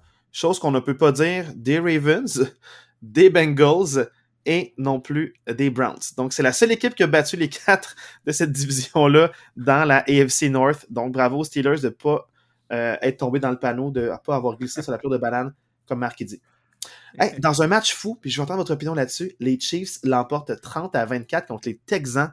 Les Texans qui, depuis trois semaines, se battent, j'arrête pas de le dire à Marc, les Texans, là, ils font vraiment travailler fort les adversaires. Puis là, ils ont fait travailler extrêmement fort les Chiefs qui l'emportent d'arrache-pied 30 à 24. Moi, j'ai, moi, j'ai une histoire à vous raconter euh, avant qu'on parle de ce match-là. Euh, je suis allé à l'épicerie hier, puis, euh, puis j'ai acheté du lait. Puis sur la pinte de lait, il y avait une photo de Claire Edwards Hilaire. Sa maman, elle cherche. Elle aimerait ça savoir, il est où Claire Edwards Hilaire? Ah, il est plus dans le portrait. C'est McKinnon qui non, est... Euh... OK. C'était juste pour savoir, là, je, je, voulais juste comme rapporter s'il y avait une disparition. Là. McKinnon et Pacheco qui sont de loin supérieurs à Claire Edwards Hilaire au niveau de la vision du jeu, l'explosivité puis les, euh, les verges points. Juste, juste être clair, il est, il est sur le IR, il est blessé. Est ouais, il est blessé, mais avant qu'il se blesse, même à ça, il, ouais. il, était rendu troisième string. Terminé, ouais, euh, Pacheco a pris la job, c'est ouais, terminé. Euh, avant qu'il se blesse, c'était quand même... Je pense que le IR, c'est un IR forcé. Hey, t'es pas 100%, ouais. on te met sur le IR pour libérer de la place, mais je sens que... Jouer, non, non, on te le dit que t'es pas à 100%. Ouais, non, non, je pense que c'est un IR forcé... Euh... Je, je, je, suis quand même. Euh, vous avez pas tort. Là. Je pense que. Je me rappelle que quand Pacheco a commencé euh, dans le camp puis en pré-saison, il y avait beaucoup de hype sur lui. Puis euh, ça semble paraître là, maintenant. Là. Ouais, mais moi, ce qui me surprend par rapport aux Texans, parce que parlons d'eux, qui sont vraiment des fiers rivaux depuis trois semaines. Ils font, comme je disais, ils font travailler fort les adversaires. Et ce, ouais. malgré la blessure à Damon Pierce, qui était leur running back tout étoile, leur recrue offensive, là, vraiment par excellence au niveau des Texans. Ils trouvent la manière de gagner. Donc, pour vrai, le projet, ça se passe bien, il se force bien, puis le 1-12-1 ne reflète pas l'implication de cette équipe-là. Tu vois que les gars, ils se battent pour leur contrat, puis pour rester dans la NFL, puis ça paraît, ils sont démenés. Puis je sens qu'ils ont vraiment donné une grosse opposition aux Chiefs. Donc pour eux, c'est un gros statement. Puis c'est un match quand même qui a été écouté, parce que c'est un match de, euh, dans la plage horaire de 4 heures, que la deuxième plage horaire, plus écouté qu'à 1 heure. Donc je pense qu'ils savent que euh, les gens les regardent, surtout quand ils jouent contre les Chiefs. Puis euh, ils ont donné tout un spectacle dans ce match-là. Ouais, je tiens aussi à saluer juste euh, euh, la défensive des Texans, surtout là, pour les avoir vus justement récemment euh, contre les Eagles aussi. Mais euh, si on a regardé ce match-là, on remarquera qu'il y a énormément de fumbles euh, du côté des, euh, des Chiefs, énormément de jeux défensifs qui ont été faits par les Texans. Puis ça, il faut le saluer pareil. Juste une défensive qui ne va pas se laisser battre. Je pense qu'en ce moment, à l'offensive, on a un mélange de Jeff Driscoll qui embarque avec David Mills qui est là. C'est pas clair ce qu'ils veulent faire. Mais je pense, moi personnellement, je trouve que David Mills, c'est peut-être pas un cas perdu. je pense qu'évidemment, les Texans vont devoir probablement prendre un quarterback un corps arrière, pardon, euh, dans le repêchage cette année. Euh, il y a tellement de bons corps arrière qui vont sortir euh, dans le repêchage qu'ils n'auront probablement pas le choix. Mais je pense que David Mills pourrait faire non seulement un solide backup, mais un, très très bon corps arrière pont pour une équipe qui cherche quelqu'un entre les, le temps. Je pense aux Broncos qui vont peut-être se chercher un backup qui a de l'allure. je pense à des équipes qui n'auront peut-être pas un gros choix de première ronde. Euh, ça pourrait être un joueur à développer. Juste dire que je, suis très impressionné par son jeu. Pareil, je pense qu'il Et ça, depuis l'an passé. Ce que tu mentionnes, c'est vraiment, c'est pas. Euh, il paraissait bien euh, en contrôle du match. Il fait pas la grosse erreur coûteuse, mais tu vois qu'il est limité. je sais pas s'il est limité à cause avec des joueurs avec qui il joue en attaque ou si c'est vraiment lui qui est plus limité. Donc, ce serait, comme tu dis, là, une équipe en reconstruction qui cherche un corps arrière. Ben, pourquoi pas le tester lui? Peut-être qu'il aurait fait une bonne job avec les Broncos. On le sait pas. Mais pour vrai, il paraît bien. Puis euh, c'est sûr qu'il est tellement grand, on parle, oui, on pourrait parler de son long cou, mais il est tellement grand que des fois, il y a une chance qu'il a une bonne vision du jeu, puis il a l'air calme dans sa pochette, donc euh, pour vrai, il, paraît bien même dans la défaite. Puis tu sais, tu parlais des corps arrière, c'est rare qu'on voit ça dans la NFL. On voit plus au collégial euh, américain des, changements de corps arrière comme ça, qu'un peu chaque QB a sa séquence. C'est vraiment rare qu'on voit ça dans la NFL, mais pour vrai, depuis deux semaines, ça leur sourit quand même aux, Texans de, cette stratégie-là. Fait que je me dis, vu que tu n'as pas de, clair euh, corps arrière numéro un, pourquoi pas y aller comme ça, puis essayer de déjouer un peu les tendances, puis essayer de déjouer les deux, les, les, les, équipes adverses. clairement, dans les deux dernières semaines, contre Casey puis contre Dallas, bon, ils ont perdu quand même, mais je veux dire, ça reste qu'ils ont tenu tête à deux des meilleures équipes de la ligue, fait que c'est quand même intéressant. Je, dirais qu'on a une équipe qui n'a rien à perdre. C'est ça. Tout à fait, vraiment, c'est dangereux. Une équipe qui n'a rien à perdre, qui se bat pour son contrôle, ben, pour son contrat et sa fierté, toujours dangereux. Et maintenant, j'ai maintenant à mon prochain match, euh, JP, clairement heureux euh, satisfait peut-être de la défaite des Cowboys contre les Jaguars qui l'emportent 40 à 34. Donc les Jaguars, pour plusieurs, peut-être créer la surprise, mais j'en parlais seul dans ma demi-heure du podcast la semaine dernière. Les Jaguars, ils sont vraiment pas loin des Titans en tête de leur division. Donc eux aussi, ils croient. C'est un 6 et 8 en ce moment qui est beaucoup plus euh, avantageux à cause de la division que le 6 et 8 des Steelers ou des Raiders. Donc c'est vraiment 6 et 8 qui sont à un match des Titans en ce moment. On en parlera plus tard dans le portrait des séries éliminatoires. Mais les Jaguars qui euh, vraiment ont connu tout un beau match contre les Cowboys euh, qui les ont pris en déroute sûrement par surprise. Euh, ça s'est joué en prolongation, ce match-là. C'était un match enlevant que j'ai pu regarder en back and forth parce que, évidemment, euh, c'est les Cowboys et c'est aussi. Euh, l'histoire était trop belle. Je veux dire, on parle de Doug Peterson, euh, le head coach qui a gagné le Super Bowl avec les Eagles en 2017. C'est un. J'ai son livre autographié chez nous. c'est oh, un, gars. Ah ouais, je, je plug mes affaires, mais oui, oui j'avais trouvé ça sur le web. J'étais comme Ah ouais, à la maison. Je sais qu'il est juste un, head coach que, évidemment, j'aime beaucoup et j'admire beaucoup, qui est, selon moi, parfait pour une équipe comme les Jaguars, qui sont un peu à la même place que les Eagles étaient euh, en 2016 quand il a été engagé. Jeune corps arrière, besoin de se trouver une identité, de bâtir avec des jeunes. Et Doug est comme vraiment la stabilité, l'image d'un bateau. Et euh, euh, honnêtement, il fait une super belle job avec les Jaguars qui commencent à trouver leur groove avec Trevor Lawrence qui commence à vraiment devenir le corps arrière qu'on pensait qui allait mm-hmm. devenir, et euh, qui ont une défensive qui se spécialise dans la rapidité. donc, et la, la, férocité. Donc, c'est vraiment une, une, une, équipe, là, ils vont courir partout. Ils sont super vite, très difficile de garder. Euh, j'ai beaucoup, beaucoup de respect pour cette défensive-là. Trayvon Walker, qui était le choix de première, le, premier choix du draft de cette année, qui a une excellente saison. Euh, Josh Allen, l'autre Josh Allen, qui est aussi leur euh, joueur de ligne défensive, qui est excellent. Euh, je pense que ce qu'on a vu, c'est une équipe jeune des Jaguars qui a dit non, non, on est sérieux, on va faire un push pour les, les, playoffs cette année. Et tu as une équipe des Cowboys qui, malheureusement, en ce moment, est en train de euh, bon, euh, faire qu'est-ce que je suis habitué de voir les Cowboys faire en fin de saison, c'est-à-dire commencer à se défaire et à se briser. et ça semble évident que, comme dans les équipes du passé, c'est une équipe qui s'appuie sur Micah Parsons, sur Trayvon Diggs, sur Dak Prescott, CeeDee Lamb, et Ezekiel Elliott et que si, ou Tony Pollard maintenant, si un de ces joueurs-là ou deux de ces joueurs-là ne font pas leur job dans une game, c'est fini. On n'a pas moyen de continuer à regarder la game. Les Cowboys vont perdre. C'est euh, assez impressionnant. Euh, une équipe qui est bâtie sur des étoiles, hein, comme leur logo, mais seulement des étoiles. Et si les étoiles ne se pointent pas, c'est pas une équipe. Qui ouais, c'est genre d'équipe de Jerry Jones, là, comme tu dis. Là. Exact. Le, ce qui est dommage, on dirait, c'est là que les étoiles, on dirait, sont plus importantes que la statistique. Ça a pris tellement de temps à ce que Tony Pollard ait plus ses, euh, ses reps, puis ait plus de, de, de, de ballons que euh, Zeke. Puis là, quand il y a eu beaucoup de succès, le Zeke est revenu dans le portrait, l'ont refait plus jouer. Puis ça coïncide aussi avec les défaites puis les victoires chancelantes comme contre Houston la semaine dernière. Donc, euh, pour moi, les Jaguars, c'est une équipe que je trouve, depuis le début, ils font un bon spectacle. Puis des fois, on disait l'affiche ne reflète pas vraiment l'intensité de, cette équipe-là. Ils sont vraiment divertissants. Puis les matchs se jouent à pas grand-chose. Donc, euh, pour moi, c'est une équipe qui est très compétitive. Puis ils l'ont prouvé encore contre les Cowboys. Les Cowboys, on dirait c'est tout ou rien. Puis là, euh, ça a été un spectacle vraiment offensif. Puis ils n'ont pas eu de solution. Trevon Diggs s'est pas présenté. ça, a été un match beaucoup plus difficile pour lui. Puis on le voyait, ses lignes de côté très irritées aussi. Donc, lui, puis aussi, euh, en fait, ça, les deux étoiles, Michael Parsons et lui, très irrité, la grosse baboune, tu vois que ça se passe pas bien, puis il y, a, de quoi qui, qui se jase pas ou qui se dit dans le locker room euh, qui, qui, va de travers. Moi, je veux juste mentionner qu'avec 1 minute 26 à faire au quatrième quart, les, les Cowboys mènent 34 à 31, puis Trevor Lawrence échappe le ballon, puis Dallas recouvre. Puis pour vrai, à ce moment-là, là, tout le monde est convaincu que le match est fini. Puis vous, vous, vous le savez, là, ceux qui ont Il lance l'interception. Non, c'est pas là qu'il lance l'interception. Ah il lance l'interception. Mais euh, tu sais, vous savez mon amour pour Mike McCarthy, là, à quel point je questionne beaucoup cet entraîneur-là. Mais tu sais, pour vrai, il reste 1 minute 26 au match. Tu as un premier essai, tu mènes 34 à 31. Tu n'es même pas capable de d'écouler du temps. Non seulement tu n'écoules pas du temps, tu fais même pas trois courses pour brûler les trois, euh, les trois time-outs des, des Jaguars comme command, je, je, veux dire, il, y, a quelque chose qui est pas clair là-dedans. Pour vrai, tu as Ezekiel Elliott puis Tony Pollard. Tony Pollard connaît l'année de sa vie.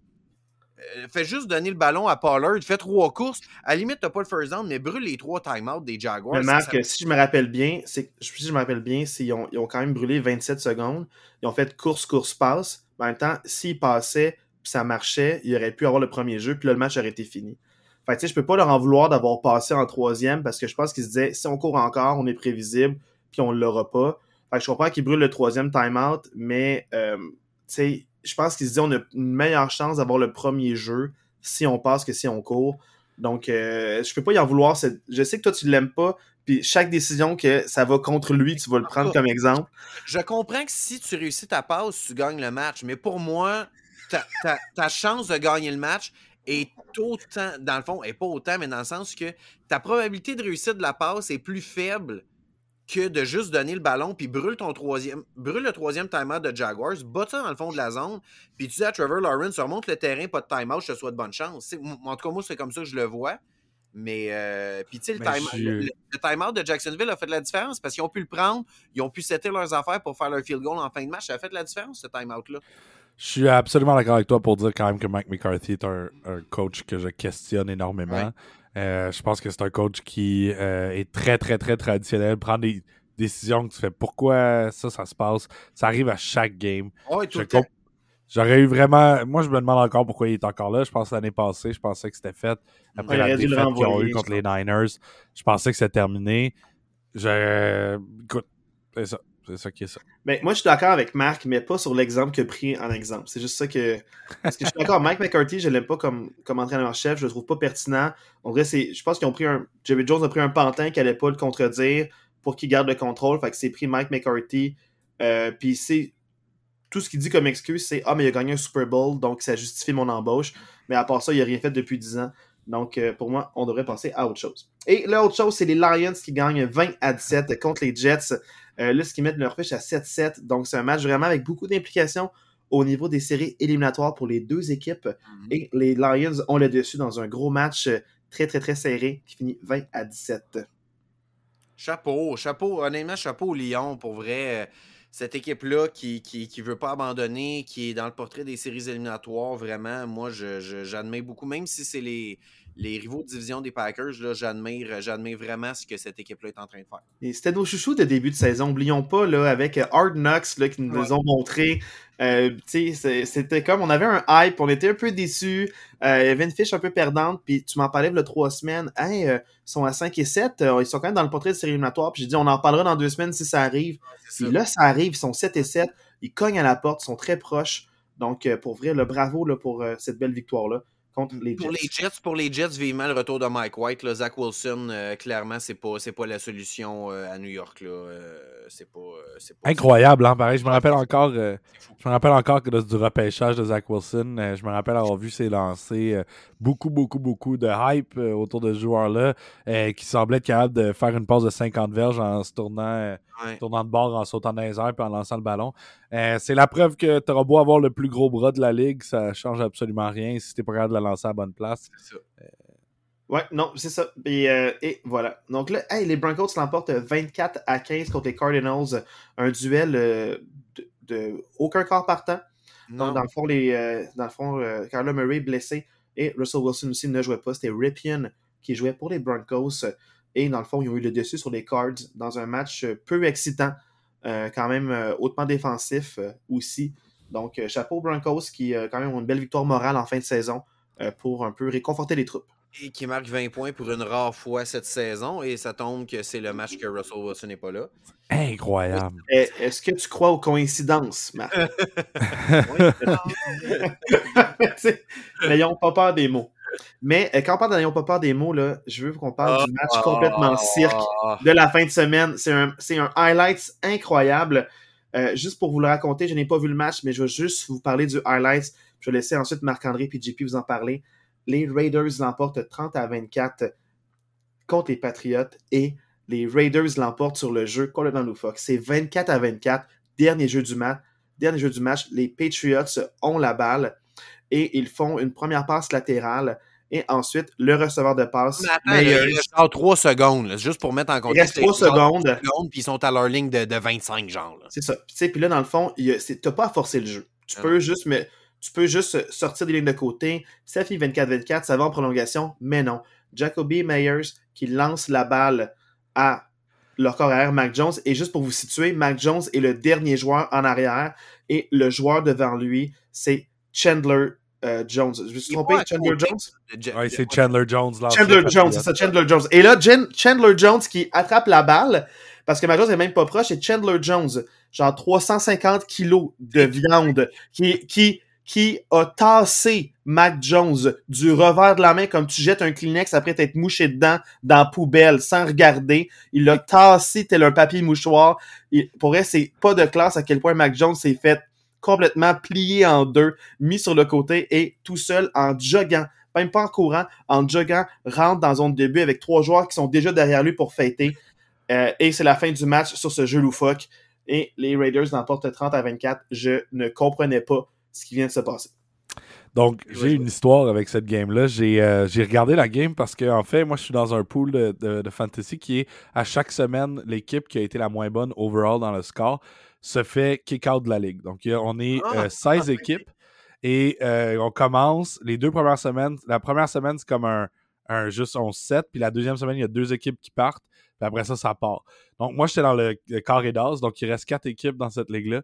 J'ai Josh Jacobs dans mon line-up et j'ai Devante Adams dans ce line-up-là. Ah! Et euh, moi, je suis comme à trois points de rattraper euh, la personne qui est en haut de moi, que je ne nommerai pas, mais que jaillit. Et euh, je regarde la game, et ça, c'est. on est rendu, donc, juste comme. les Raiders font le touchdown, c'est égalité. Je suis comme, oh my god, il me reste juste trois points à aller chercher. Josh Jacobs va aller chercher ça ben avec Devante Adams en overtime. Il n'y aura pas de problème. Super content de l'overtime et je regarde le dernier jeu et je fais qu'est-ce qui se passe? Qu'est-ce qui se passe? Ça se peut pas. On est supposé aller en overtime. Qu'est-ce qui se passe? Je ne comprends pas comment cette game-là est passée de oh my god, j'ai peut-être une chance à quoi? Le jeu le plus fou de l'année. J'ai jamais. Je sais pas qu'est-ce qui est passé dans la tête de Jacoby Myers. J'ai aucune idée qu'est-ce qui est passé dans sa tête. Mais la, la, chose que je veux dire, pareil, c'est comme je dis, j'ai deux. Euh, dans cette équipe-là, j'ai deux joueurs offensifs qui sont des, des, des, des, brutes cette année. Et euh, mon point est quand même que. On dira ce qu'on voudra sur Bill Belichick. Ce gars-là, comme coach défensif, c'est impressionnant. La façon dont il a décidé de coacher la défensive, c'est je vais prendre ce que tu fais le mieux je vais tasser le plus que je peux de ça, je vais te laisser faire le reste que t'es pas bon à faire. C'est, c'est fou. Il y a, ils ont annulé Devante Adams, puis ils ont dit Jacobs courra pas assez pour que tu gagnes la game. C'est ça qu'ils ont dit. Hmm. Puis honnêtement, il, avait, il, aurait pu gagner avec Mac Jones comme QB cette année. Malgré l'attaque anémique là, qui en a Incroyable. leur match. il y en demeure pour moi, cette équipe-là est dans la division la plus compétitive de la ligue, probablement. Là. Il, il joue pour 500 avec une, une des pires attaques de la NFL. C'est incroyable. fou, là. C'est incroyable. C'est un coach, genre, autant que là, on va dire, ah ben, tu sais, c'est pas Tom Brady, fait que c'était Tom Brady qui faisait tout parce qu'il a pas gagné, il a pas gagné. Je veux dire, il a rien avec quoi travailler en ce moment. Et son mm-hmm. équipe est 7-7 en ce moment. Puis il joue contre les Bills deux fois par année, contre les Dolphins deux fois par année. C'est impressionnant qu'est-ce qu'il a fait. Puis je pense que les gens oublient parce que justement Tom Brady est là, puis on dit ah, Tom Brady est parti, puis là ils sont pas bons parce qu'ils sont pas bons depuis. Donc quand tu perds ton corps arrière, n'importe quelle équipe, que ce soit Tom Brady, que ce soit euh, exemple les Steelers aussi quand, quand Avec Ben Roethlisberger, ouais. Je veux dire, Mike Tomlin est selon moi aussi un des meilleurs coachs de la ligue. C'est une équipe qui reste euh, compétitive mais c'est deux équipes qui réussiront pas à vraiment faire quelque chose tant qu'ils ne trouveront pas leur carrière. Et puis ça, c'est valable pour toutes les équipes de la Ligue. Mm. Mais quand même, le spectacle, allez voir les highlights. Incroyable. On parle, allez voir. Juste ce jeu-là, faut que voir ça. Oui. Ça pas de bon c'est hallucinant. Ça n'a pas de bon sens. C'est impossible, mais c'est arrivé. Euh, là, maintenant, parlons des euh, quand même un match là, hautement important pour les deux équipes, les Chargers et les Titans. Les Chargers l'emportent 17-14 contre les Titans sur un super beau catch de Mike Williams qui euh, met, dans le fond, les, Chargers en position de placement. Et dans ce match-là, ce qui retient le plus mon attention, c'est que les Chargers l'ont emporté alors que Justin Herbert ne lance aucune passe de toucher et réussissent à en faire assez pour pouvoir gagner 17 à 14 contre les Titans qui sont 7 et 7 un seul match d'avance contre les Jaguars dans leur division. Donc vraiment dangereux de la part des Titans. Euh, moi, ma, mon questionnement, puis je sais qu'on en parlait en début de saison, euh, mais euh, je pense que ça se fait sentir à long terme. la perte d'AJ Brown fait, vraiment très, très, très, très mal à l'attaque des, Titans. Vraiment, Ryan Tannehill est un corps correct. Je sais qu'il y a beaucoup de détracteurs à Ryan Tannehill. Moi, je considère que c'est un corps qui fait le travail mais en ce moment, il n'y a, pas d'armes. Il y a Robert Woods qui ont signé, euh, qui ont signé au courant de l'année morte. On, lui aussi, là, je pourrais le mettre sur la peinte de lait. Là, euh, je veux dire, euh, on, le voit pas. Non, mais on le voit pas du tout, là, Robert Woods. Il, est complètement absent. ils, ont, Henry, puis c'est tout là, dans, cette attaque-là. Fait que c'est sûr que ça. sais, ils ont une excellente défensive, les Titans. J'en parlais dernièrement. Il y avait une séquence de genre 8 matchs sans donner plus que 20 points qui a, qui a été brisée dans les dernières semaines. Mais je veux dire, clairement, cette attaque-là peut pas rivaliser avec les, les, bonnes équipes de la AFC. Là, euh, Et encore une fois, limite les Chargers à 17 points seulement. Oui, exact. C'était à un jeu spectaculaire de Mike Williams, un attrapé spectaculaire d'aller en prolongation, puis se donner une chance pour la victoire. Encore une fois, gros match de Derrick Henry. Mais euh, les Chargers, dans le fond, tu vois que quand ils ont Mike Williams et Keenan Allen, c'est pas vraiment la même équipe. Là. Ça, ça fait vraiment beaucoup euh, de dynamisme. Là, euh, puis c'est beaucoup plus difficile à couvrir pour euh, les défensives adverses. Avez-vous quelque chose à rajouter? Est-ce que vous avez vu ce match-là, vous autres, ou non? J'ai pas, pas regardé le match, moi, malheureusement. Juste mentionner, je suis fatiguant, là, je tape sur le même clou à chaque semaine. Je comprends pas pourquoi les Chargers n'utilisent pas plus Austin Eckler. ils ont partagé ça 12 courses à Eckler, 10 courses à Kelly. Kelly a une moyenne de 2,4 verges par course, puis Eckler a une moyenne de 4,9 verges par course. Je, ne comprends pas pourquoi tu donnes pas plus le ballon. C'est un des meilleurs running backs de, la ligue. Tu il donne juste 12 courses par match. Je, je, sais que je suis fatiguant, mais je, je la comprends toujours pas. Ben, nous non plus, mais en même temps, j'ai pas de réponse. Il faudrait demander à l'entraîneur-chef qu'on va essayer d'appeler à l'instant. Maintenant, passons au prochain match. Euh, moi, c'est ma surprise de la manière, pas le résultat, mais la manière ça s'est fait les Bengals l'emportent 34 à 23 contre les Buccaneers. Ma surprise, c'est que les Buccaneers menaient 17 à 0. Et dans le fond, le match finit euh, pour les Bengals 34-23, euh, dont 27 points, je pense, sans 27 points dans le fond d'affilée pour les Bengals sans que les Buccaneers marquent leur prochain point. Donc vraiment le super gros match des Bengals qui, dans le fond, le prennent le contrôle de la division. Les Ravens maintenant passent deuxième. Donc pour, les, pour les Bengals, tant mieux pour les Buccaneers, faites attention. Vous êtes à un match de tous les autres équipes, puis vous devez les affronter bientôt là, euh, dans les dernières semaines. Euh, les matchs de division s'en viennent. Donc, euh, tout peut se jouer encore dans cette division-là. Euh, honnêtement, j'ai pas grand chose à dire dans le sens que tout ce que les Buccaneers touchent cette saison se transforme en défaite. Là. Je veux dire, c'est. Dans le sens qu'il n'y a rien, rien, qui marche dans cette équipe-là. C'est vraiment triste. Je ne suis pas capable de mettre le doigt dessus. Ça vient de où? C'est quoi le problème? mais il n'y a juste rien qui marche dans, cette, euh, dans cette équipe-là. Puis ils vont peut-être faire, en fait, probablement faire les séries quand même, parce qu'ils sont quand même en bonne position pour gagner leur division. Mais c'est incroyable à quel point cette équipe-là arrive à rien produire. Le Mike Evans est complètement absent. Ils n'ont plus de jeu au sol. Euh, c'est fou là, à quel point. Euh, Godwin, un beau match, mais vraiment plus absent en deuxième demi aussi. Mm. Donc, c'était vraiment un match plus difficile par rapport au box. c'est plate de voir ça. Euh, parce que c'est une équipe avec tellement de potentiel, mais les blessures en défensive font tellement mal. Ils n'ont plus de secondaire. Euh, je pense qu'ils ont pris des gens du high school pour remplacer tellement il ne restait plus personne. ça devient très difficile. Puis la défensive euh, en santé est élite, mais là, on n'a plus la défensive. il y a trop de partants qui sont blessés. Puis ça fait extrêmement mal, puis de la misère à supporter. Surtout que les Bengals, avec leur trio, avec Higgins, Boyd puis Chase, oublient, essaient de couvrir ça. On ne parle même pas des deux running backs en plus qui, sont, qui sont excellents et explosifs. Donc, c'est une attaque vraiment que moi, comme je dis, je ne suis pas surpris du résultat, mais c'est de la manière dont les points ont été faits que ça m'a vraiment euh, pris par surprise. Euh, je pensais qu'on allait avoir un spectacle, mais finalement, on n'a pas eu de spectacle euh, en deuxième demi. Ça a été vraiment les Bengals qui ont fait leur affaire.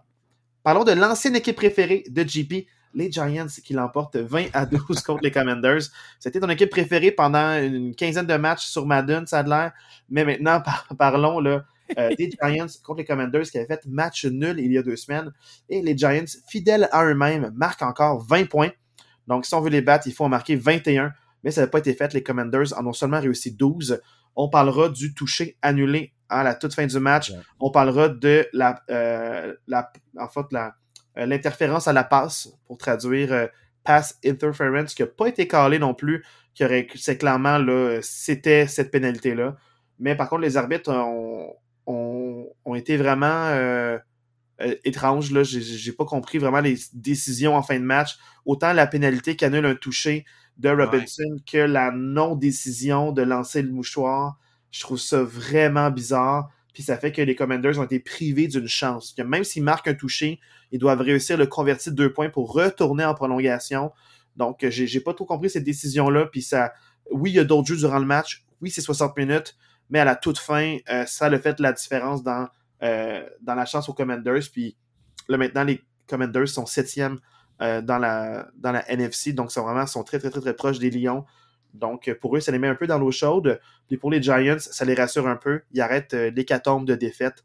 Donc, au moins un petit peu de, vie pour cette équipe des Giants, dont Shaquin Barkley qui a eu un meilleur match comparativement aux trois dernières semaines. Donc, chapeau aux Giants là-dessus. Qu'est-ce que vous, en avez pensé de ce match-là? En dimanche? Ouais, en fait, moi, j'ai encore une fois, une, game, euh, un match euh, qui se passe euh, dans la, dans l'NFC East. donc, c'est toujours des matchs qui vont être super intenses. les joueurs ont, vraiment tout donné. Moi, j'ai beaucoup de respect pour Tyler Henneke, autant qu'il m'énerve. un joueur qui s'est fait à maintes reprises dit non. Euh, et qui revient tout le temps pour mm-hmm. être le meilleur corps arrière que les Commanders ont. Donc, juste, juste chapeau à ça, euh, déjà en partant. Euh, la, note des, des, Je pense pas qu'on peut parler de ce match-là sans parler des arbitres, malheureusement. Puis, moi, ma note là-dessus, c'est justement, je suis, en fait, je suis un peu tanné que les arbitres viennent jouer dans ces matchs-là je sais pas qu'est-ce qui se passe avec juste l'arbitrage en général dans la ligue, mais il semble avoir un problème où euh, euh, euh, je sais pas comment est-ce qu'on peut les tenir responsables de ces calls-là. c'est littéralement des calls où après ça, l'arbitre qui va venir dire Ah ouais, on s'est trompé, mais un coup pas. C'est comme et où la responsabilité? moi, je trouve ça vraiment dommage. Je pense qu'ils ont des. je pense qu'on ça perd de la valeur énormément. Euh, ça, crée des tâches sur des matchs qui auraient pu être excellents. Euh, mais euh, tout ça pour dire, je trouve que la défensive des, des Commanders juste donne tout à chaque match. Leur ligne défensive est, super puissante. Je ne sais pas pourquoi il n'était pas présent à l'appel à ce match-ci. Mais bon, ça semble arriver. Aussi, Daniel Jones qui s'en sort encore une fois par la peau des fesses. Euh, très satisfait de voir un corps arrière médiocre garder sa job euh, peut-être. Incroyable. Hein? Euh, non, mais c'est incroyable. Tu l'as dit, c'est fou, hein? Mais moi, moi j'ai un trivia pour vous parce que oui, oui, Daniel Jones est, très moyen, là. J'ai un trivia pour vous. Question quiz pour ceux qui ont regardé beaucoup de matchs des Giants. Donc, à la maison, on va vous demander de nous texter pour nous donner vos réponses. Quel est le joueur qui a le plus de réceptions par la passe chez les Giants cette année? Slayton? Je dirais Richie James, mais je suis pas sûr. La bonne réponse est Saquon Barkley. wow, le gars qui a le plus de réceptions cette année, c'est le running back. Je pense que juste ça, ça vous dit à quel point Daniel Jones n'a pas d'armes. oui, je, je, comprends que Daniel Jones, c'est pas un très bon corps arrière, mais je veux quand même pas mettre tout le blâme sur lui dans le sens que si ton running back est celui qui a eu le plus de réceptions dans l'année, clairement, il te manque d'armes. Fait que, fait que moi, je pense que oui, les Giants ont une bonne fiche. Oui, à 8, 5 et 1 avec 3 semaines à faire, ils vont faire les séries éliminatoires. Mais c'est un pas dans la bonne direction pour les Giants, mais il en demeure pas moins qui manque d'armes. Mais les Giants, à être 6e euh, ou 7e seed dans la NFC, ça veut dire qu'ils vont affronter les Vikings ou les 49ers au premier tour. Puis je pense pas qu'aucune des deux équipes, c'est viable pour eux. Euh, ils vont mettre plus que 20 points. Puis les Giants, c'est rare qu'ils marquent plus que 20. Marquer 22 points il y a deux semaines. C'est exceptionnel pour eux. Mais euh, ils sont vraiment très fidèles à eux-mêmes. Ils vont mettre 20 points. Fait que si tu peux faire trois touchés, c'est fini ce match-là. Euh, ils ne te remonteront pas. Mm-hmm. Donc, c'est pour moi, je suis. Je, crois pas au projet des Giants, mais les Commanders, ils ont tout ce qu'il faut pour créer la surprise en série. Ils ont eu des matchs explosifs où ils marquent plus que 30 points. Ils ont eu des gros jeux défensifs par rapport, on parlait de Fuller et Benjamin Saint-Just notre Montréalais préféré euh, en ce moment quand on parle du podcast, mais c'est sûr que la défensive des Commanders est capable d'arrêter des grosses attaques, de créer des revirements. Et l'attaque est potente. Ils ont vraiment deux bons running backs, beaucoup d'armes à l'attaque comme receveur de passe et même aussi comme, euh, comme tight end. Il y a un bon tight end aussi. Donc, euh, on dirait que je crois plus au projet des Commanders en série de peut-être gagner un match que des Giants. Donc, c'est décevant que les Commanders perdent ce match-là, malheureusement. Je, suis absolument d'accord avec toi. Moi, je, moi, je suis les Vikings du Minnesota et je suis vraiment très heureux du résultat de ce match-là. vrai, ouais, ouais, je suis d'accord. Ouais, je suis d'accord avec toi. du résultat de ce match-là. Euh, maintenant, parle-moi de, de, ton euh, équipe, Marc. Les Packers l'emportent 24 à 12 contre les Rams de Baker Mayfield. Rappelons-le. Euh, qu'est-ce que tu as pensé du match? Je ne vais pas m'attarder sur les Packers qui ne feront pas les séries, là, dans le sens que je veux pas sais, je veux dire, c'était les Rams qui sont en déroute complète. Euh, il y a des rumeurs que Sean McVay s'en va. Tu sais, c'était Baker Mayfield, le corps, là, je veux dire. Je veux dire, il a fait 42 équipes cette année, là, je veux dire, c'est débile. Là. Fait qu'à un moment, non, mais à un moment donné, je veux pas, euh, je veux pas over-hyper cette victoire-là des Packers. Tu as gagné contre une équipe qui est pas bonne, qui a une panoplie de blessés. Euh, à un moment donné, tu apprends, si on a gagné, merci, bonsoir. 6 et 8, c'est encore réaliste. C'est une série de victoires impliquant des défaites qui ben, fassent une série pour vrai, il y a un signe. j'en reparle tantôt quand on va parler des, du portrait des séries éliminatoires. J'en reparle de ça. Parce qu'on est rendu là. C'était le match du lundi soir, donc le match d'hier. Donc, on est maintenant rendu au portrait des séries éliminatoires. Parlons d'abord avant tout de la AFC. Très peu de changements. J'en parlais tout à l'heure par rapport à la NFC North. Mais euh, là, on regarde les Bills encore au premier rang, suivi de très proche par les Chiefs. Ils ont la même fiche, les deux, à 11 victoires, 3 défaites. Les suivants de proche, les Bengals à 10 et 4. Les Titans du Tennessee qui sont, euh, dans le fond, top de leur division pour l'instant à 7 victoires, 7 défaites. Et les trois wildcards, les Ravens, les Chargers et les Dolphins. Les suivants de proche, les Patriots et les Jets, les deux à 7 et 7. Suivant de proche, les Jaguars à 6 et 8, qui suit de proche les Titans, rappelons-le, qui sont 7 et 7. Donc, euh, les Jaguars sont très proches des Titans, mais sont loin des wildcards. Ils sont en deux matchs de retard et rappelons qu'ils en restent trois seulement. Donc, par rapport à la NFC, pensez-vous que c'est réaliste que les Patriots ou les Jets se feraient une place euh, outre les Dolphins, les Chargers et les Ravens, ou vous pensez que ces deux-là vont être exclus des séries éliminatoires? JP, vas-y. Euh, c'est une bonne question. Euh, moi, je crois. Moi, j'aime beaucoup les Jaguars, pour être bien honnête. Euh, ouais. Mais c'est pas ma question que les Jaguars, c'est par rapport aux on, a-tu la clip de moi à la semaine 2, s'il vous plaît, ou à la semaine 3? À la semaine 2, ben, je peux te limiter, mais les Bengals, c'est fini, à 0 et 2. Ils feront pas les séries éliminatoires, c'est terminé, moi, on peut les rayer. Moi, je te parle de la clip des Jaguars. Ah, clip des Jaguars. T'as dit, euh, c'est officiel, les Jaguars sont en série éliminatoire. Je l'encercle ici, je le note. La podcast semaine 2, je l'ai noté dans mon petit carnet. J'ai dit, je vous annonce en primeur aujourd'hui, je suis le premier à le dire, les Jaguars vont faire les séries éliminatoires. et je demeure convaincu de ma phrase. Ah, je regarde les calendriers respectifs. Risqué, ça reste risqué encore, mais ouais. Je regarde les calendriers respectifs de Tennessee puis de Jacksonville d'ici la fin de la saison. Tennessee, d'ici la fin de la saison, affronte Houston cette semaine. Avec les matchs que Houston a donnés dans les trois dernières semaines, c'est pas impossible que Houston batte Tennessee cette semaine. Et après ça, Tennessee affronte Dallas et Jacksonville. Ce que ça veut dire, c'est que le match de la fin de la saison, si Jacksonville est à un match de Tennessee, si Jacksonville gagne le dernier match puis qu'ils finissent sur un, pied d'égalité, vu que Jacksonville a déjà battu Tennessee, ça voudrait dire que Jacksonville passe en avant de, Tennessee. Je ne sais pas si c'est clair ce que je viens de dire. J'ai dit beaucoup de mots pour dire pas grand Beaucoup de maths. Mais, euh, beaucoup de maths. Mais ce que ça veut dire, c'est que si Jacksonville fait la même chose que Tennessee dans les deux prochaines semaines, donc si Tennessee fait 1 et 1 dans les prochaines semaines, Jaguars font 1 et 1.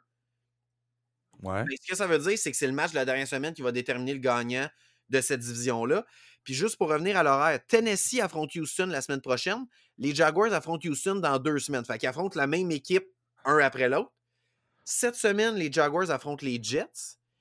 Puis ah. dans deux semaines, Tennessee affronte Dallas. Fait que, tu sais, les deux ont, des matchs pas gagnés d'avance, ni l'un ni l'autre. Puis ils vont s'affronter dans le match de la dernière semaine. Fait que moi, pour moi, je pense vraiment que c'est le match de la dernière semaine, semaine 17, qui va déterminer le gagnant de cette division-là. Et moi, je pense que tu mets. Tu mets les. OK, les Jaguars sont une équipe qui commence à reprendre de l'allure reviennent sur le terrain. Trevor Lawrence commence à trouver son beat, etc. Je pense que c'est complètement l'inverse pour les Titans. 100%. Euh, c'est une équipe qui, on sait tous c'est quoi son plan de match. Hill est rendu sur sa dernière jambe, littéralement. Et sa, sa cheville est en train de se faire complètement mm-hmm. casser. Euh, Derrick Henry, je veux dire, en gros, ton plan de match, c'est arrête Derrick Henry puis laisse le reste arriver. C'est vraiment pas grave. Mais moi, ce que j'aime le plus par rapport aux Jaguars, c'est qu'ils ont le destin entre leurs mains. C'est ça que j'aime le plus, c'est que peu importe ce que fait les Titans, si Jacksonville win out, ben, dans le fond, puis ils gagnent leurs trois derniers matchs, euh, dans le fond, parce que le dernier match, qui comme tu as dit, là, qui est contre les Titans du Tennessee, ils vont avoir la même fiche, mais ils vont avoir gagné contre eux. Puis ça mm-hmm. va faire qu'ils vont avoir, euh, tu sais, possiblement, là, si les Titans gagnent tous leurs matchs, ils vont avoir la même fiche euh, dans le fond, ils vont être chacun une victoire, une défaite l'un contre l'autre, puis ils vont avoir la même fiche dans la division. Donc, ça va aller comme au troisième tiebreaker. Puis, euh, dans le fond, les Jaguars peuvent gagner au différentiel de points. Fait que, tu sais, c'est ça qui est à surveiller surtout. C'est parce que les Titans ne marquent pas de points. Fait que, tu sais, les Jaguars, là, ça peut vraiment, là, euh, pour moi, je crois en leur chance. Juste, petite correction de ce que tu viens de dire, Julien. Si les Jaguars battent Tennessee la dernière semaine, ils vont avoir battu Tennessee les deux matchs parce qu'ils ont battu. Ah, les deux matchs, excuse-moi, tu as raison. Fait que, Tennessee semaine 14. Fait que c'est pour ça que je dis ça va pas au troisième tiebreaker. Si. Directement, oui. Avec les Jaguars qui gagnent le dernier match, et les Jaguars qui passent. Merci de me reprendre, j'avais oublié. Je pensais que les Jaguars avaient perdu, mais tu as, raison 100%. Donc, pour vrai, c'est ça. Fait que, encore plus pour les Jaguars, je crois en leur plan. Mais moi, c'est que. Revenons aux Jets et les Patriots ça dépend vraiment de si les Jets retrouvent leur corps partant. Pour, euh, moi, les Patriots, je pense pas qu'ils vont se faire une, place en série. Pour moi, je vais commencer. Pour moi, les Patriots, c'est mission impossible. Les Patriots, leurs trois dernières semaines, ils jouent contre les Bengals, les Dolphins puis les Bills. Il n'y a aucune chance qu'ils gagnent deux ou trois de ces matchs-là. S'ils en gagnent un, c'est du génie déjà. Fait que pour moi, je ne vois pas du tout les Patriots se faufiler en, en séries éliminatoires. Les Bengals sont red hot. Ils ont battu à peu près toutes les équipes qui sont en séries éliminatoires dans la, dans la AFC en ce moment. Les Bills, peut-être peut que si les Bills sont déjà assurés du premier cycle la dernière semaine, ils vont peut-être reposer des joueurs. Peut-être que les Patriots vont se faufiler. Mais euh, moi, je pense pas que les Patriots vont réussir à gagner euh, plus qu'un match d'ici la fin de la saison. Fait je serais bien étonné que les Pats passent. Je sais pas, euh, je sais pas si vous avez la même analyse que moi là. Moi, je pense pas que les Pats vont passer. Hein. Moi, je pense pas que les Pats vont passer. Exact. Puis, si on regarde les Jets, ils ont Jacksonville, Seattle puis Miami d'ici la fin de la saison. Fait que, tu sais, Jacksonville, si je regarde la tendance, un peu comme tu disais tantôt, la tendance voudrait que Jacksonville soit favorisé dans ce match-là. Surtout que je pense que Mike White a déjà annoncé qu'il ne jouait pas la semaine prochaine. Je pense que j'ai déjà vu ça, là, que Mike White c'est déjà confirmé. Je pense qu'il Ce jeudi ou la semaine prochaine? ce, jeudi, jeudi c'est Zach Wilson. C'est ça. Ce jeudi, c'est Zach Wilson. Fait. Exact, c'est ça. Ce jeudi. Fait que, avec Zach Wilson contre, contre les Jaguars, moi, j'ai de la difficulté à voir les, les Jets gagner ce match-là. Fait que ça veut dire qu'ils ont, comme pas le choix de battre Seattle et Miami dans leurs deux dernières semaines pour essayer de faire quelque chose. Je trouve que ça devient un peu. Euh, un, peu. Euh, je trouve que les, les, odds ne sont pas en leur faveur. C'est à surveiller pour les prochaines semaines. Ben, dès la semaine prochaine, après Noël, on va le savoir pas mal plus clairement là, comment ça s'enligne. Mais maintenant, parlons de la NFC, parce que ça va un peu. Tu sais, les matchs importants vont jouer là, euh, selon moi, surtout à cause de la position des wildcards. Puis il y a beaucoup d'équipes qui sont extrêmement proches euh, des Commanders, donc euh, c'est à surveiller. Mais encore une fois, les Eagles qui sont en tête de la NFC à 13 et 1. Euh, il leur manque un match pour s'assurer du bail, mais où dès que les Vikings perdent un match, euh, c'est fini, c'est réglé. Donc, euh, les, Eagles à 13 et 1, les Vikings à 11 et 3, comme on dit, gagnent d'arrache-pied contre les Colts pour se maintenir en vie. San Francisco à 10 et 4. Ils ne sont plus les mêmes depuis qu'ils ont Christian McCaffrey. c'est vraiment une équipe qui, on peut pas vraiment regarder les matchs de début de saison cette équipe-là, depuis euh, six semaines, est vraiment intraitable. En fait, leur seule faiblesse, c'est Purdy, là, mais parce que c'est un. Je le considère pas comme une faiblesse. Hein, une recrue, ouais. Dans le sens que c'est la seule faiblesse que je peux dire. Sinon, défensif, ils ont la meilleure défensive de la ligue. Ils ont un des meilleurs jeux au sol de la ligue. Ils ont Debo Samuel puis Ayuk comme wide receiver. Je veux dire, t'as Kittle comme tight end. Je veux dire, c'est fou, là, les, les armes que tu as dans cette équipe-là. Là. Ah, leur, centre, leur centre arrière, là, Chuchix. Ouais, c'est vraiment. Euh, rendu à dire que même leur fullback est bon, là. Euh... Ouais, c'est ça. leur fullback est excellent. Et dans le fond, les Buccaneers à 6 et 8, qui sont dans le fond la quatrième équipe, euh, dans le fond, là, qui sont meneurs de division, eux, on en parlait tout à l'heure, très chancelant. Les Cowboys sont assurés de faire les séries éliminatoires. Ils sont à 10 et 4, mais ils ne rattraperont pas les Eagles. Donc, ça, c'est officiel. Les Eagles euh, gagnent cette division-là. Euh, non, c'est pas, pas, pas fait, ça. Pas encore officiel. Pour moi, c'est officiel. C'est officiel. Mais ouais, bon. C'est officieux, c'est pas officiel. Je l'annonce, je l'encercle. Les Eagles gagnent la division. Je suis comme Marc. Moi, j'annonce des affaires là, avant que ça arrive. pour moi, c'est officiel. Tu annonces ça là quand il y a déjà trois games d'avance. Moi, j'ai annoncé semaine 2 que Jacksonville. Ah, ils jouent la semaine prochaine. Puis je peux pas croire que les Eagles vont perdre ce match-là. Euh, check-moi bien. Donc, tout ça pour dire que euh, les Cowboys sont à 10 et 4 et on en parlait les deux derniers spots de wildcards, les Giants et les Commanders. Mais faites à surveiller très, très, très, très proche. Ils soufflent dans le coup des Commanders, les Seahawks et les Lions qui sont à 7 et 7, les deux extrêmement proches. Ils sont à un demi-match des Commanders. Donc, pour ça, ça peut jouer. Puis, les Packers sont encore dans la course euh, officiellement à 6 et 8, mais c'est plus difficile étant donné le nombre de matchs qui restent à la saison, qui en reste seulement trois.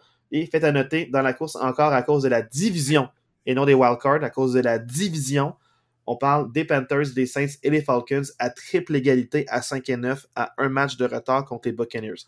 Donc c'est fou parce qu'il y a encore, il reste trois semaines à jouer, puis il y a encore cinq équipes qui sont exclues des séries éliminatoires qui peuvent rentrer. Six si on inclut les Packers, même si je les considère pas tant. Tu te rends compte qu'il y a six équipes encore en liste? Dans la NFC. Dans la NFC. La, NFC euh, est, très, très, très, très concentrée dans le top. Puis après ça, tu as beaucoup, de médiocres puis de pourris. ouais, si on en parle depuis semaine 1, c'est le même constat. on a vu beaucoup de matchs de la NFC, mais c'est le même constat qu'on a depuis. Je euh... commencer par la division maudite, la NFC South. Oublions les fiches, là, puis oublions les équipes qui affrontent d'ici la fin de la saison. Si on regarde les quatre équipes de la NFC South, les Buccaneers, les, euh, les Panthers, les Saints et les Falcons. En ce moment, pour vous, quelle est l'équipe qui joue le meilleur football en ce moment? Ça serait les Falcons. Moi, je vais dire les Saints, Moi, j'ai la malheureusement, même analyse que toi. Pour moi, les Falcons, c'est la pire des quatre équipes en ce moment. Ah, les Panthers, c'est pas la pire pour toi? Non. Pour Je pense que les Panthers- C'est la deuxième équipe qui joue Je pense mieux. que les, les Panthers ont une défensive. C'est ce qu'ils ont, Ouais. c'est Brian Burns puis Derek, euh, Derek Brown, son nom aussi. Euh, ils ont une défensive. Ouais. Ils n'ont pas d'attaque, mon Non, Dieu. Ils ont DJ Moore. Je veux dire, ils ont des pièces. Les, les Panthers ont fait ce qu'ils devaient faire. Ils ont vraiment allé pour euh, ce qu'on dit en anglais le tank. Là. Ils ont vraiment décidé de comme on a une saison pourrie, on va ramasser des, des, des choix au repêchage. Bon, eux, on va les enlever. Je veux dire, les, les Buccaneers restent les Buccaneers. Tom Brady va faire des choses que Tom Brady fait rendu euh, au temps des, des séries éliminatoires.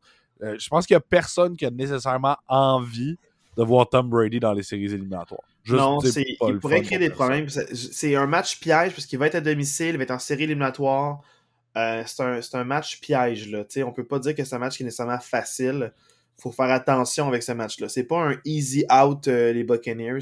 Ils vont se battre, puis en série, ça reste qu'ils sont imprévisibles tout le temps. Moi, ce que je veux vous dire, ouais. ce que je veux vous dire, c'est sûr que si on regarde uniquement la cédule, c'est sûr que c'est Tampa Bay qui a la cédule la plus facile parce que ils affrontent Arizona, Caroline et Atlanta. Fait que dans le fond, ils ont deux matchs intra-division, mais ils affrontent Arizona dans leur match pas division, qui est un adversaire plutôt faible. Contrairement à Caroline, qui a leur match qui est pas dans la division et contre Détroit. Nouvelle-Orléans, leur match qui est pas dans la division, c'est Philadelphie.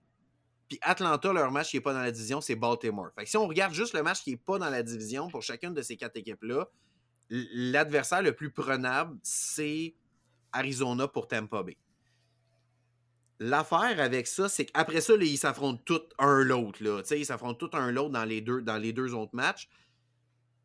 Ce qui, est, ce est intéressant, c'est que oui, Tampa Bay a, six, a une fiche de 6 et 8, donc un match d'avance sur tout le monde. Mais en ce moment, le, le tiebreaker, c'est les, euh, c'est les matchs intra-division. Et l'équipe qui, si ça finit un tie-break, l'équipe qui passe, c'est, c'est, c'est, euh, c'est Caroline. Parce que c'est Caroline qui a la meilleure fiche intra-division et c'est Caroline qui a battu Tampa Bay dans le premier match. Fait que ça, veut dire que si ça finit égal, là, c'est Caroline qui passe. Parce que Caroline, c'est eux autres qui ont le tie-break. C'est fou. On là. parle, on parle d'une équipe qui ont comme ouvertement dit on va perdre cette C'est année ça. et qui vont se ramasser dans les séries. Et le coach veut pas. Le coach est comme moi, je refuse de tanker, même si les GM m'ont enlevé plein de joueurs. Moi, je refuse de tanker, c'est Je exceptionnel. refuse de tanker, ils sont à 5 et 9, là. Ils sont Ouais. à 5 Ils tankent à 5 et 9, là. C'est une mauvaise équipe de la NFL. C'est juste que. Ah non, mais incroyable. Ils jouent fièrement. Puis ça, quand Ah j'en parlais, les Buccaneers, avec mon des, Panthers, avec mon devoir de match, quand je les ai vus, ça fait deux fois que je les vois, un match complet. Puis euh, euh, ils jouent beaucoup avec fierté. Puis j'ai- j'ai- j'ai- j'aime beaucoup ce qu'ils proposent quand même. Mais le match contre les Steelers, là, ça marchait pas. Dès qu'ils proposent une bonne défensive, ils sont incapables de rien faire. Ah ouais, non, mais ça, je suis d'accord. Puis, euh, mais ça reste, ouais. ça, ça reste que les. euh, euh, il y a- il y a- il- je lisais des livres là-dessus, puis à la fin de la journée, les joueurs et les coachs s'en fichent du repêchage d'habitude. Ouais, comme ils s'en contrebalancent. Parce ils que sont eux, sont pas là. Exactement. Les joueurs en ont rien à battre d'avoir un bon.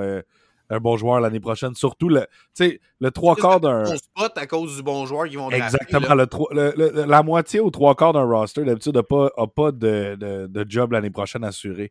Donc, ils s'en contrefichent d'être bon, de de, de, de, de pas être bon dans le but d'avoir un meilleur choix. C'est pas dans leur nature. Puis c'est des joueurs qui sont souvent.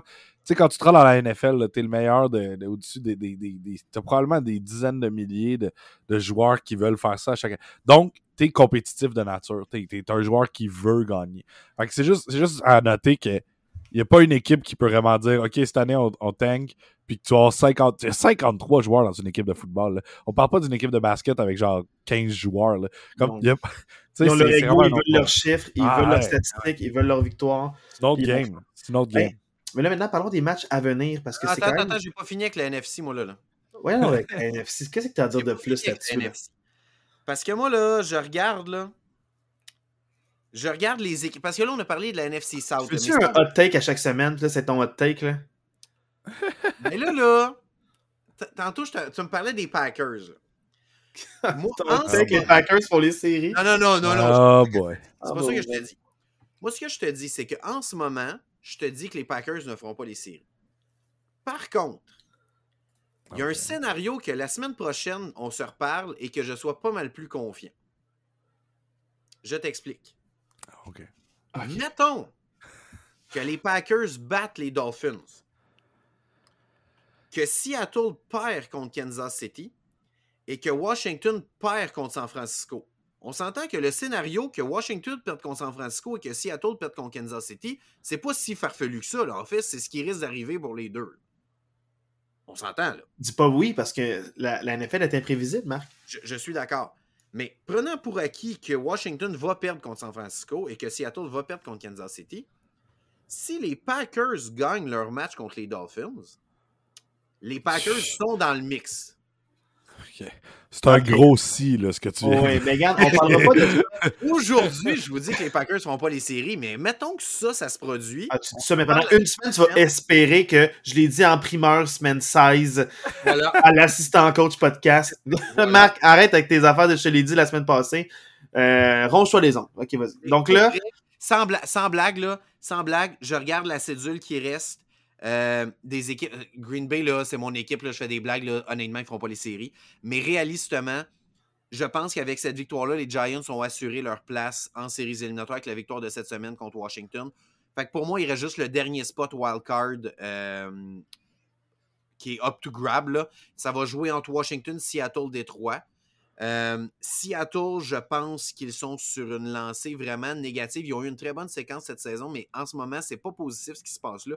Puis je regarde leur cédule, ils jouent contre les Chiefs et les Jets dans leurs deux des trois derniers matchs de leur saison. Fait que je pense que les Seahawks, ça va être difficile pour eux d'aller chercher cette place-là. Washington, ils ont San Francisco, Cleveland et Dallas d'ici la fin de la saison. Fait qu'encore une fois, deux matchs sur trois qui sont très difficiles à aller gagner. Puis je regarde Détroit qui joue contre Caroline, Chicago et Green Bay. Pour moi, si je regarde l'élan et les matchs qui restent, pour moi, l'équipe qui est favorite pour gagner le dernier spot de wildcard, c'est Détroit. Et moi, je vous le dis, s'il y a bien une équipe qui est capable d'aller battre Minnesota en première ronde, s'ils finissent dernier spot, c'est bien Détroit. Super d'accord. Moi, je pense que Détroit est, est le, le, le wild card qui va probablement se rendre le plus loin euh, dans les équipes qui vont être dans le wild card. Euh, dans- évidemment, les Cowboys, parce que je pense pas qu'ils vont se rendre plus loin que le divisionnel. ou Caroline, là, ouais, c'est ça. Ouais, exact. Je pense, que, je pense que les Cowboys vont se ramasser contre des bonnes équipes vite, puis ça va finir vite. Je pense que les Lions, ayant la chance, parce que les Vikings étant numéro 2, Ouais. peu importe qui se pogne contre eux, si c'est une équipe qui est solide, ce que ça devrait être techniquement, tu te rends en wildcard, tu es une bonne équipe, Mhm. devrait avoir des bonnes chances de battre les Vikings. C'est un cadeau cette année que les Vikings soient le number 2. Je comprends pas comment c'est arrivé, mais c'est arrivé. Comme mais je dis, ça je se pense qu'ils font du Francisco passe voodoo. deuxième, par contre. Ça se peut que San Francisco les devance. Ben, si ça arrive, tant mieux, mais je sais pas c'est quoi le- la cédule des, des Vikings, là, je l'ai pas devant moi. Giants, Mais- Green Bay, Chicago. Mais c'est ça l'affaire. Genre Giants, les Vikings sont capables de faire ça pareil. Green Bay, ok, on, on verra. Là, je pense que Green Bay va, a des chances parce que Aaron Rodgers juste Ouais. tue les Vikings à chaque année. Là. Euh, le dernier, c'est Chicago. Chicago. Bon, ça dépend si Fields est en furie ou pas. Puis les Niners, c'est quoi leur, euh, leur cédule, on a dit? Washington, Las Vegas puis Arizona. Ils devraient, ils devraient clean out. Là. Ça devrait être correct, mais en même temps, la seule chose que je veux dire avec les Niners, euh, Brock Purdy est pas. On ne peut pas encore donner à Brock Purdy le, le t'es le meilleur corps arrière au monde. Fait que, euh, quand on regarde les, les Raiders qui ont une belle ligne défensive avec une belle attaque quand même, qui peuvent faire des dommages, eh, on va voir. On va voir. Je dis pas que c'est impossible là, parce que les Niners sont très Ouais, bons. mais juste Brock Purdy, là, tu sais, on a beau dire, c'est, je, je suis pas en train de dire que c'est le meilleur carrière au monde, j'ai jamais dit ça. Les analystes sont, sont tout le temps fous là, quand t'écoutes ESPN puis Fox, là, puis ils vont dire même des euh, affaires. le mais- gars le moins voulu à le Ouais. meilleur corps arrière. Mais. Ouais, ce que j'ai à dire par rapport à lui, c'est que si on fait juste assez, faut pas oublier que à l'époque des Rams, quand ils étaient dominants, puis il y avait Jared Goff, ils sont quand même allés jusqu'au Super Bowl. Fait que, moi, je pense qu'il est assez bon pour gagner des matchs avec eux, peut-être se rendre jusqu'au Super Bowl, étant donné l'équipe qui est autour de lui. Mais reste, à voir s'il va être bien encadré, s'il va garder ses nerfs, s'il va quand même là, euh, être en confiance malgré le moment. Mais moi, je pense que c'est pas lui qui va faire que je crois plus aux 49ers, mais c'est pas lui qui fait que j'y crois plus. Mhm. Ah, mais tu sais, sa présence ne m'inquiète pas, mais ne me rassure pas. Tu sais, entre Jimmy G, qui était le numéro 2, qui ont essayé de tasser par tous les moyens possibles dans l'off-season, qui voulaient plus avoir sur leur roster, peut-être qu'eux, ils voulaient plus l'avoir parce qu'ils savaient que Brock Purdy allait leur vrai être numéro 2, puis qu'ils voulaient qu'il soit vraiment leur, backup. peut-être qu'ils le voyaient meilleur que Garoppolo. Fait que peut-être qu'eux, c'était un non-dit que Purdy était meilleur que Garoppolo, puis ils sont comme, hey, peut-être qu'on peut le tasser. sais, on, on le sait pas, toutes ces histoires-là. Peut-être que oui, il y a Trey Lance qui voulait mettre pour voir qu'est-ce qu'elle allait offrir, mais dans la situation où ils sont en ce moment, moi, je, je, je, dénigre pas à cause du changement de corps les 49ers. Au contraire, pour moi, ça n'a pas changé grand-chose dans la manière dont j'ai considéré. C'est pas Jimmy G qui va lancer 35 passes puis sauver le match. Il a, à chaque fois qu'il lance plus que 20 passes dans un match, moi, ça me rassure pas, ça m'inquiète plus qu'autre chose.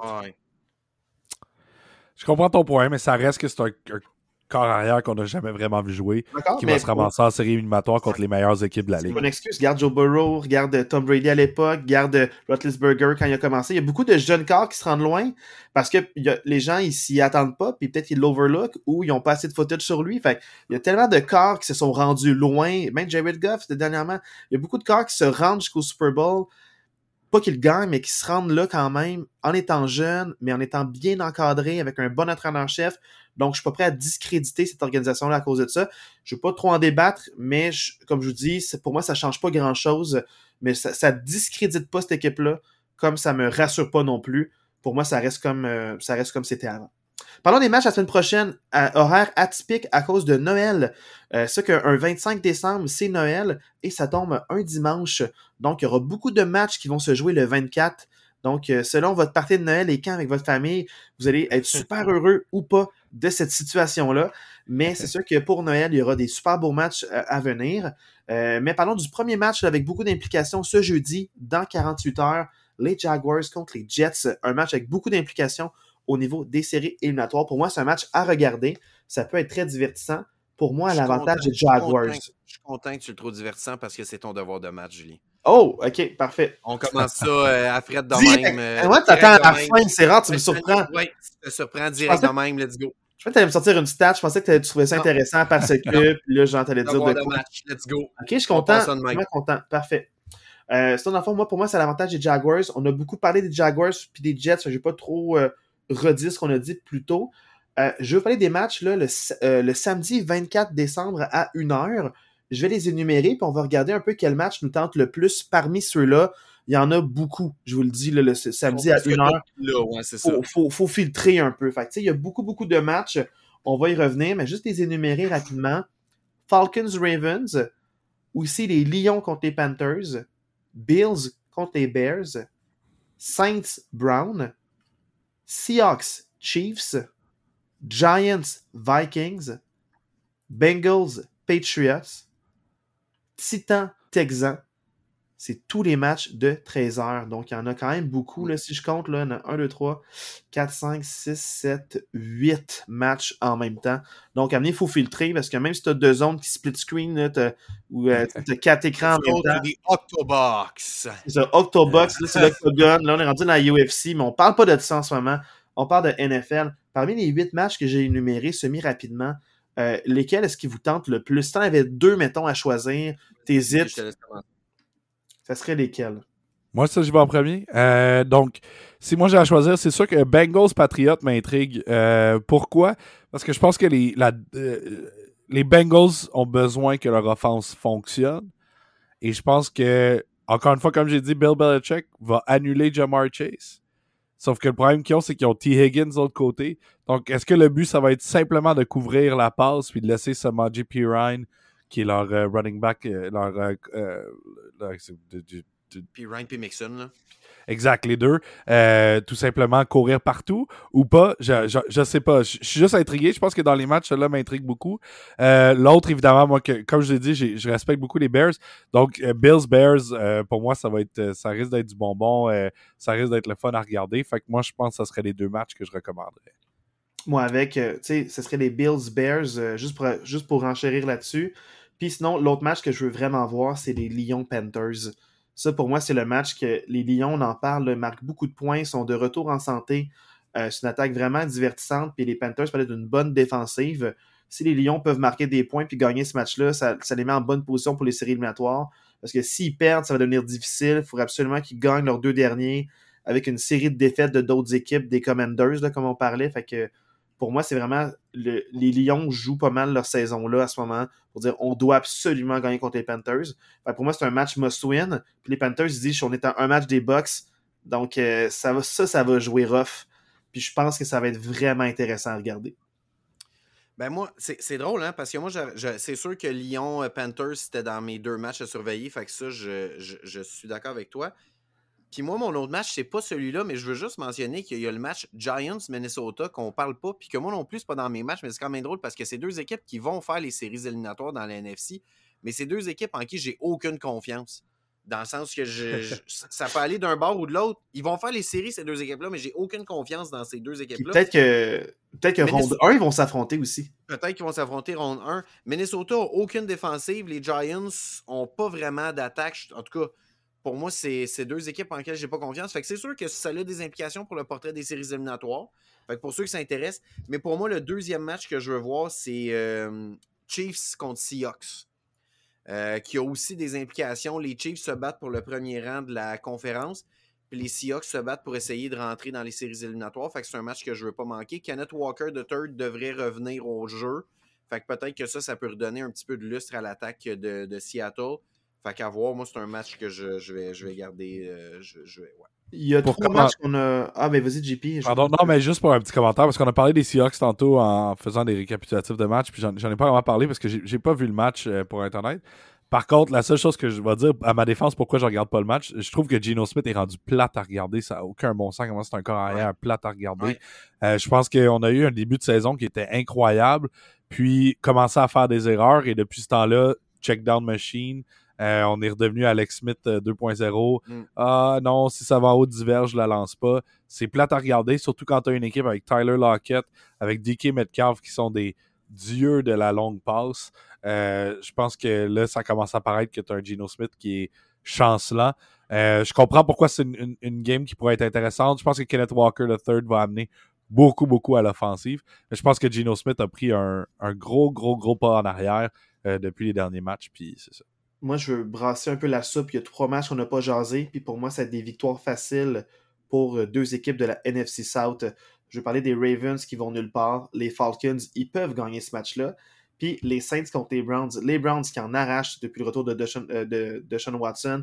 Donc les Saints pourraient gagner. Fait ça se peut qu'il y ait ces deux équipes-là avec une victoire de plus qui serait à 6 et 8. Donc, c'est quand même. Le résultat est à surveiller. C'est pas des matchs que je recommande au niveau du spectacle. Il y a vraiment, vous avez d'autres priorités à une heure. Mais ces matchs-là, si vous êtes partisan de ces équipes-là, écoutez ça. Ça se peut que vous soyez vraiment ravis. Puis pour nous, ça se peut qu'il y ait triple égalité à 6 et 8 si les Bucks perdent le prochain match. Juste, mentionner que ça serait triple euh, égalité à 6 et 9, pas 6 et 8. À 6 et 9, excuse-moi, 6 et 9, excuse-moi, excuse-moi. Mais, euh, pour moi, euh, comme, JP puis moi, on disait, pour moi, l'équipe la plus haute dans cette division-là, c'est les Saints. Fait que moi, je vois les Saints battre les Browns en fin de semaine, là, honnêtement. Ouais, puis un match qui va être un match que je veux surveiller le résultat, mais je veux pas regarder le match, comme je vous ai dit, à cause du spectacle. C'est pas la plate à regarder, mais c'est les Titans Texans.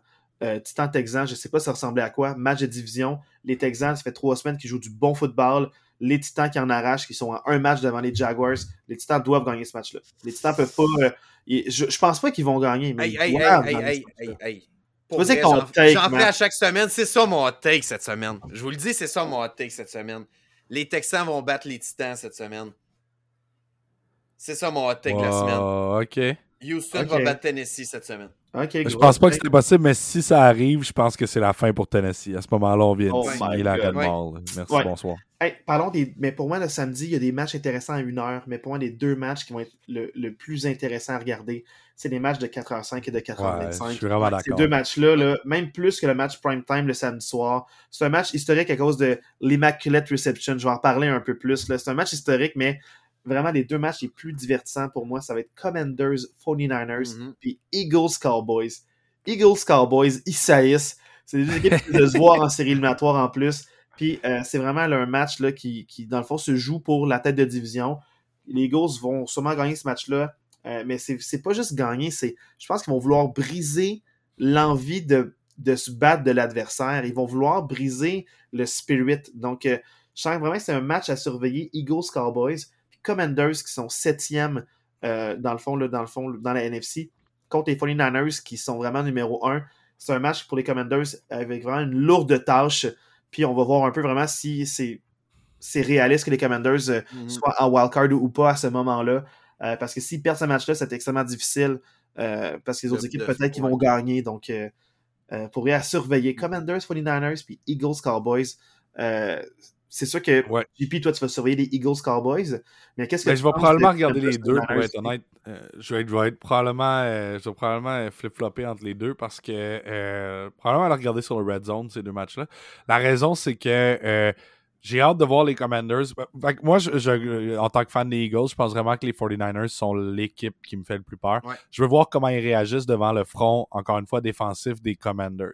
Quand tu as autant de gens qui viennent Mhm. t'attaquer de Ron Payne, Jonathan Allen, euh, Montez Sweat, je sais pas si euh, Chase Young n'est pas encore revenu. Non, pas de retour encore. euh, je crois que t'as- t'as juste, t'as juste, mais même là, t'as quand Ouais. même trois Ouais. choix de première ronde qui sont là. extrêmement bons.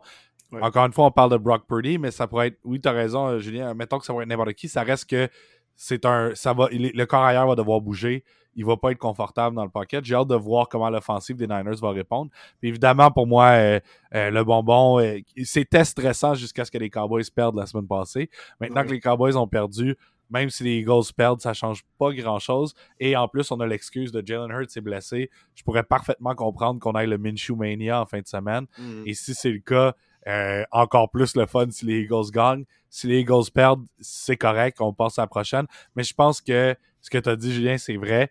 Il y a de la fierté là-dedans. Euh, battre les Cowboys deux fois dans une année, c'est très rare. Les Eagles, historiquement, split énormément entre un- une victoire des Cowboys, une victoire des Eagles, ou tout simplement depuis une couple d'années, honnêtement, les Cowboys gagnent les deux matchs. Euh, il y a de la fierté là-dedans.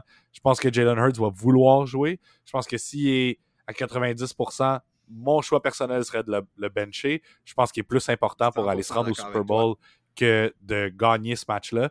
Mais je sais pas si les coachs vont être capables. Mais euh, de le que la retenir, défensive être des Eagles va, va pouvoir de limiter les Cowboys? Penses-tu qu'ils vont avoir un bon match, la def des Eagles? Ou Moi, je pense que oui. Je pense euh, que- quelque chose? Non, parce que Darius Slade, James Bradbury sont probablement dans le top 5 des, des, des, euh, demi-défensifs de l'année. Ce, qui- ce qui est incroyable, c'est j'ai jamais vu des demi-défensifs, deux dans la même équipe, être aussi, euh, aussi bons. Je pense qu'ils sont capables de contenir CD Lamb et Michael Gallup. Donc là, rendu là, c'est de contenir la défense, le, le- le- le jeu au sol.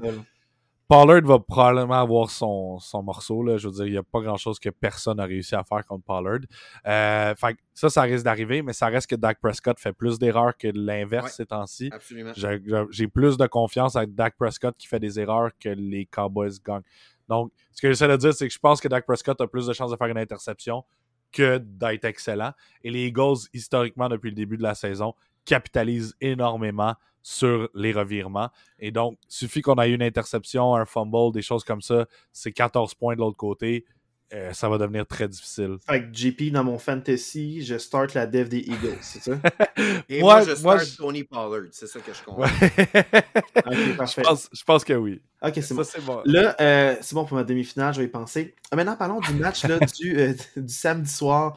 Euh, Raiders contre Steelers, c'est un match, dans le fond, historique. C'est pour ça qu'on a le prime time. C'est que c'est, je pense que c'est un anniversaire rond. Je ne sais plus exactement ça est arrivé de combien de temps, mais dans un match de série éliminatoire où est-ce que les Raiders euh, affrontaient les Steelers, euh, les Steelers perdaient un match, puis ils tentent une passe, mais le gars des Raiders plaque le, son wide receiver, puis la balle rebondit dans les mains d'un joueur des Steelers qui marque un toucher, puis gagne le match là-dessus. C'est genre le 30e anniversaire de cette passe-là, Immaculate Reception. Euh, je dis 30e, mais c'est un chiffre rond, mais je sais pas exactement combien. Puis ça fait qu'il il joue ce match-là en prime time, euh, Raiders, Steelers, deux équipes à 6 et 8. Fait que l'équipe qui perd est officiellement exclue des séries éliminatoires. Puis l'équipe qui gagne euh, maintient son rêve de peut-être espérer être huitième puis pleurer la dernière semaine euh, d'être si près d'être classé pour les wildcards. Donc c'est ça un peu l'enjeu pour ces deux équipes-là en ce moment. Je pense que je résume bien la situation, euh, les gars. Ça, ça, ça, ça, dans le sens que. Ouais. là, pas- les matchs, honnêtement, surtout que c'est samedi soir, le 24, là, pour vrai. Là, Ouais, je pense que tout le monde va être occupé un à match, faire autre un chose match avec 24. deux équipes boboche un peu, là, pour vrai. Quelqu'un qui écoute ça. euh, avec des gros fanbase. Non, Raiders, les mais- Steelers. euh, Quelqu'un qui écoute ça en direct, ouais. chapeau, là, honnêtement. Je pense que les, les Raiders, là, je tiens à dire, qu'est-ce qui, leur stade, les fans, depuis qu'ils ont bougé à Las Vegas, là, tab- bon, j'ai jamais eu autant le goût d'aller dans un stade ennemi que celui des Raiders. Mon Dieu, il a l'air malade, ce stade-là. Les fans ont l'air le fun. Euh, je pensais pas triper sur le move de Oakland à Las Vegas, mais euh, ça semble payer. euh, big time pour les Raiders. Je pense que ouais, surtout avec, le, le, stade là, dans lequel ils sont, c'est ça. Ah, le Death Star qu'ils l'appellent, je trouve ça tellement cool. Tant mieux pour eux. Tant mieux pour eux. Mais, euh, mais le Death Star, hein, il y a un point faible, puis quand, euh, quand tu pèses dessus, ben c'est ça. Donc euh, voilà. là, pour Noël, on n'est pas trop gâtés, mais on est quand même gâtés pour un match, celui de, celui de 13h. Les Packers contre les Dolphins. Ça va être un beau match. Je pense vraiment que ça peut offrir un beau spectacle de qualité. C'est le match de la journée, tu sais, dans, le sens que si tu regardes les trois matchs du, du, du 25, je pense que c'est le match qui peut offrir le plus beau spectacle. Euh, c'est pour ceux qui nous écoutent, juste Marc, pour compléter ton point, c'est que après les matchs, c'est Broncos Rams, où est-ce que ça va être Ripien contre euh, Baker Mayfield, puis euh, les Buccaneers contre les Cardinals, c'est ça. Donc ça va être Colt McCoy contre Tom Brady, un match que Tom Brady veut absolument gagner, surtout en prime time le jour de Noël. Ce serait son plus beau cadeau de garder un match d'avance contre les autres équipes qui risquent fortement de gagner parce que s'ils perdent ça, ils vont se faire rattraper. Donc, euh, c'est un match que je sais pas trop que ça va se passer comment, mais comme c'est le dimanche soir, euh, le 25, c'est sûr que je vais l'écouter parce qu'il n'y aura pas d'autres offres. Mais euh, je suis curieux de voir qui va gagner et comment surtout. Noël avec ta famille, c'est pas. non, c'est le 24 que je fais de ça. mais ouais, c'est ça. Mais juste, juste pour compléter, c'est ça. Moi, je pense que vraiment le match du 25, c'est le match de 1 heure même si je suis un fan des Packers, je pense quand même que les Dolphins vont gagner. Surtout que les Dolphins, là, ça fait quoi, deux ou trois défaites de suite qu'ils ont, là, ils sont comme sur une séquence un peu plus chancelante dernièrement. Ils ne voudront pas, voudront pas laisser échapper un autre match. Ils sont à domicile. Ils viennent de jouer un bon match contre les Bills. Je vois mal comment les Packers pourraient gagner ça. Mais si les Packers gagnent, on pourra s'en reparler la semaine prochaine qu'ils gardent leur chance en vie de peut-être faire les séries. Mais euh, c'est un peu utopique de penser que les Packers vont aller gagner ça, honnêtement. Là. Tout à fait. Puis là, dans le fond, il reste un match parce que toutes les équipes jouent, euh, beaucoup le samedi. Il y a quand même un match du lundi soir parce que c'est une tradition là, importante aux États-Unis. Donc, pour nous aussi, ça offre juste plus de moments de match, je vous dirais, avec euh, samedi toute la journée, puis dimanche aussi toute la journée. je trouve ça vraiment intéressant. Mais là, le match du lundi soir, le dernier match de la fin de semaine, Chargers-Colts. Donc, on va voir si Jeff Saturday peut euh, perdre aussi un lundi soir euh, encore. Donc, euh, c'est le premier coach, Jeff Saturday, qui coachait un Saturday. Puis, il a réussi à ce soit un match historique. voilà. Donc, c'est ce que j'avais à dire par rapport à ça. les Chargers doivent gagner ce match-là. C'est un match qu'ils ne doivent pas échapper. Mais les Colts viennent de marquer quand même 33 points. Donc, les Chargers qui en arrachent un peu des fois offensivement. Euh, j'ai peur pour eux, moi. J'ai vraiment peur pour je eux. là, tu dis que oui, les, les Colts ont marqué 33 euh, points, là. Euh, en tout cas, 33, 36, je sais plus trop, là. Mais l'attaque n'a pas généré grand-chose, là. C'était des touchés d'unité spéciale, des touchés défensifs. Fait que, tu sais, dans le sens que je, mais c'est quand même trois phases du jeu qui forment une équipe, Marc. Non, non, J'ai jamais dit que l'attaque en 80 c'est les Colts qui ont marqué 33. Non, je comprends, mais ce que je veux dire par là, c'est qu'à un moment donné, le des toucher ces unités spéciales, des touchés défensifs, les Colts ne feront pas ça à chaque match. Fait que, pour moi, c'est pas. C'est pas tant un match pièce pour les Chargers. De la façon qu'ils jouent depuis 2-3 semaines, les Chargers, je les vois mal échapper ce match-là. Ah, il faut surtout pas. Ouais. Il faut surtout pas. Pour, euh, pour une place en série éliminatoire, c'est primordial. Donc, il faut absolument qu'il gagne ce match-là. Mm-hmm. Pour moi, ça fait le tour. Euh, c'est vraiment les matchs euh, samedi là, qui sont vraiment les plus importants. Samedi à 13h, c'est des matchs à, regarder. Euh, si vous êtes seul pour le 25 décembre, écoutez les matchs, c'est un bon divertissement. J'espère que vous êtes en famille ou avec vos amis. J'espère que vous êtes heureux si vous êtes seul, si c'est par choix. Donc, euh, vraiment, là, je souhaite un bon temps des fêtes à tous. Je souhaite une bonne fin de semaine de football. Une bonne semaine de football. C'est un message d'espoir, euh, JP. Je ne sais pas les gens qui nous écoutent dans quelle situation ah ils vont être. C'est quand positif, peu importe. Je, t'ai vu dire le mot pour faire comme Ah, je sais pas comment je vais sauver tout ça. Mais, donc, euh, vraiment, ça va être un, des, des, matchs en famille. J'espère que vous allez vous rassembler en famille. Puis, euh, quand même euh, mettre votre jersey de l'équipe que votre frère prend pour l'autre équipe, puis euh, quand ça fait des belles, des belles chicanes de famille.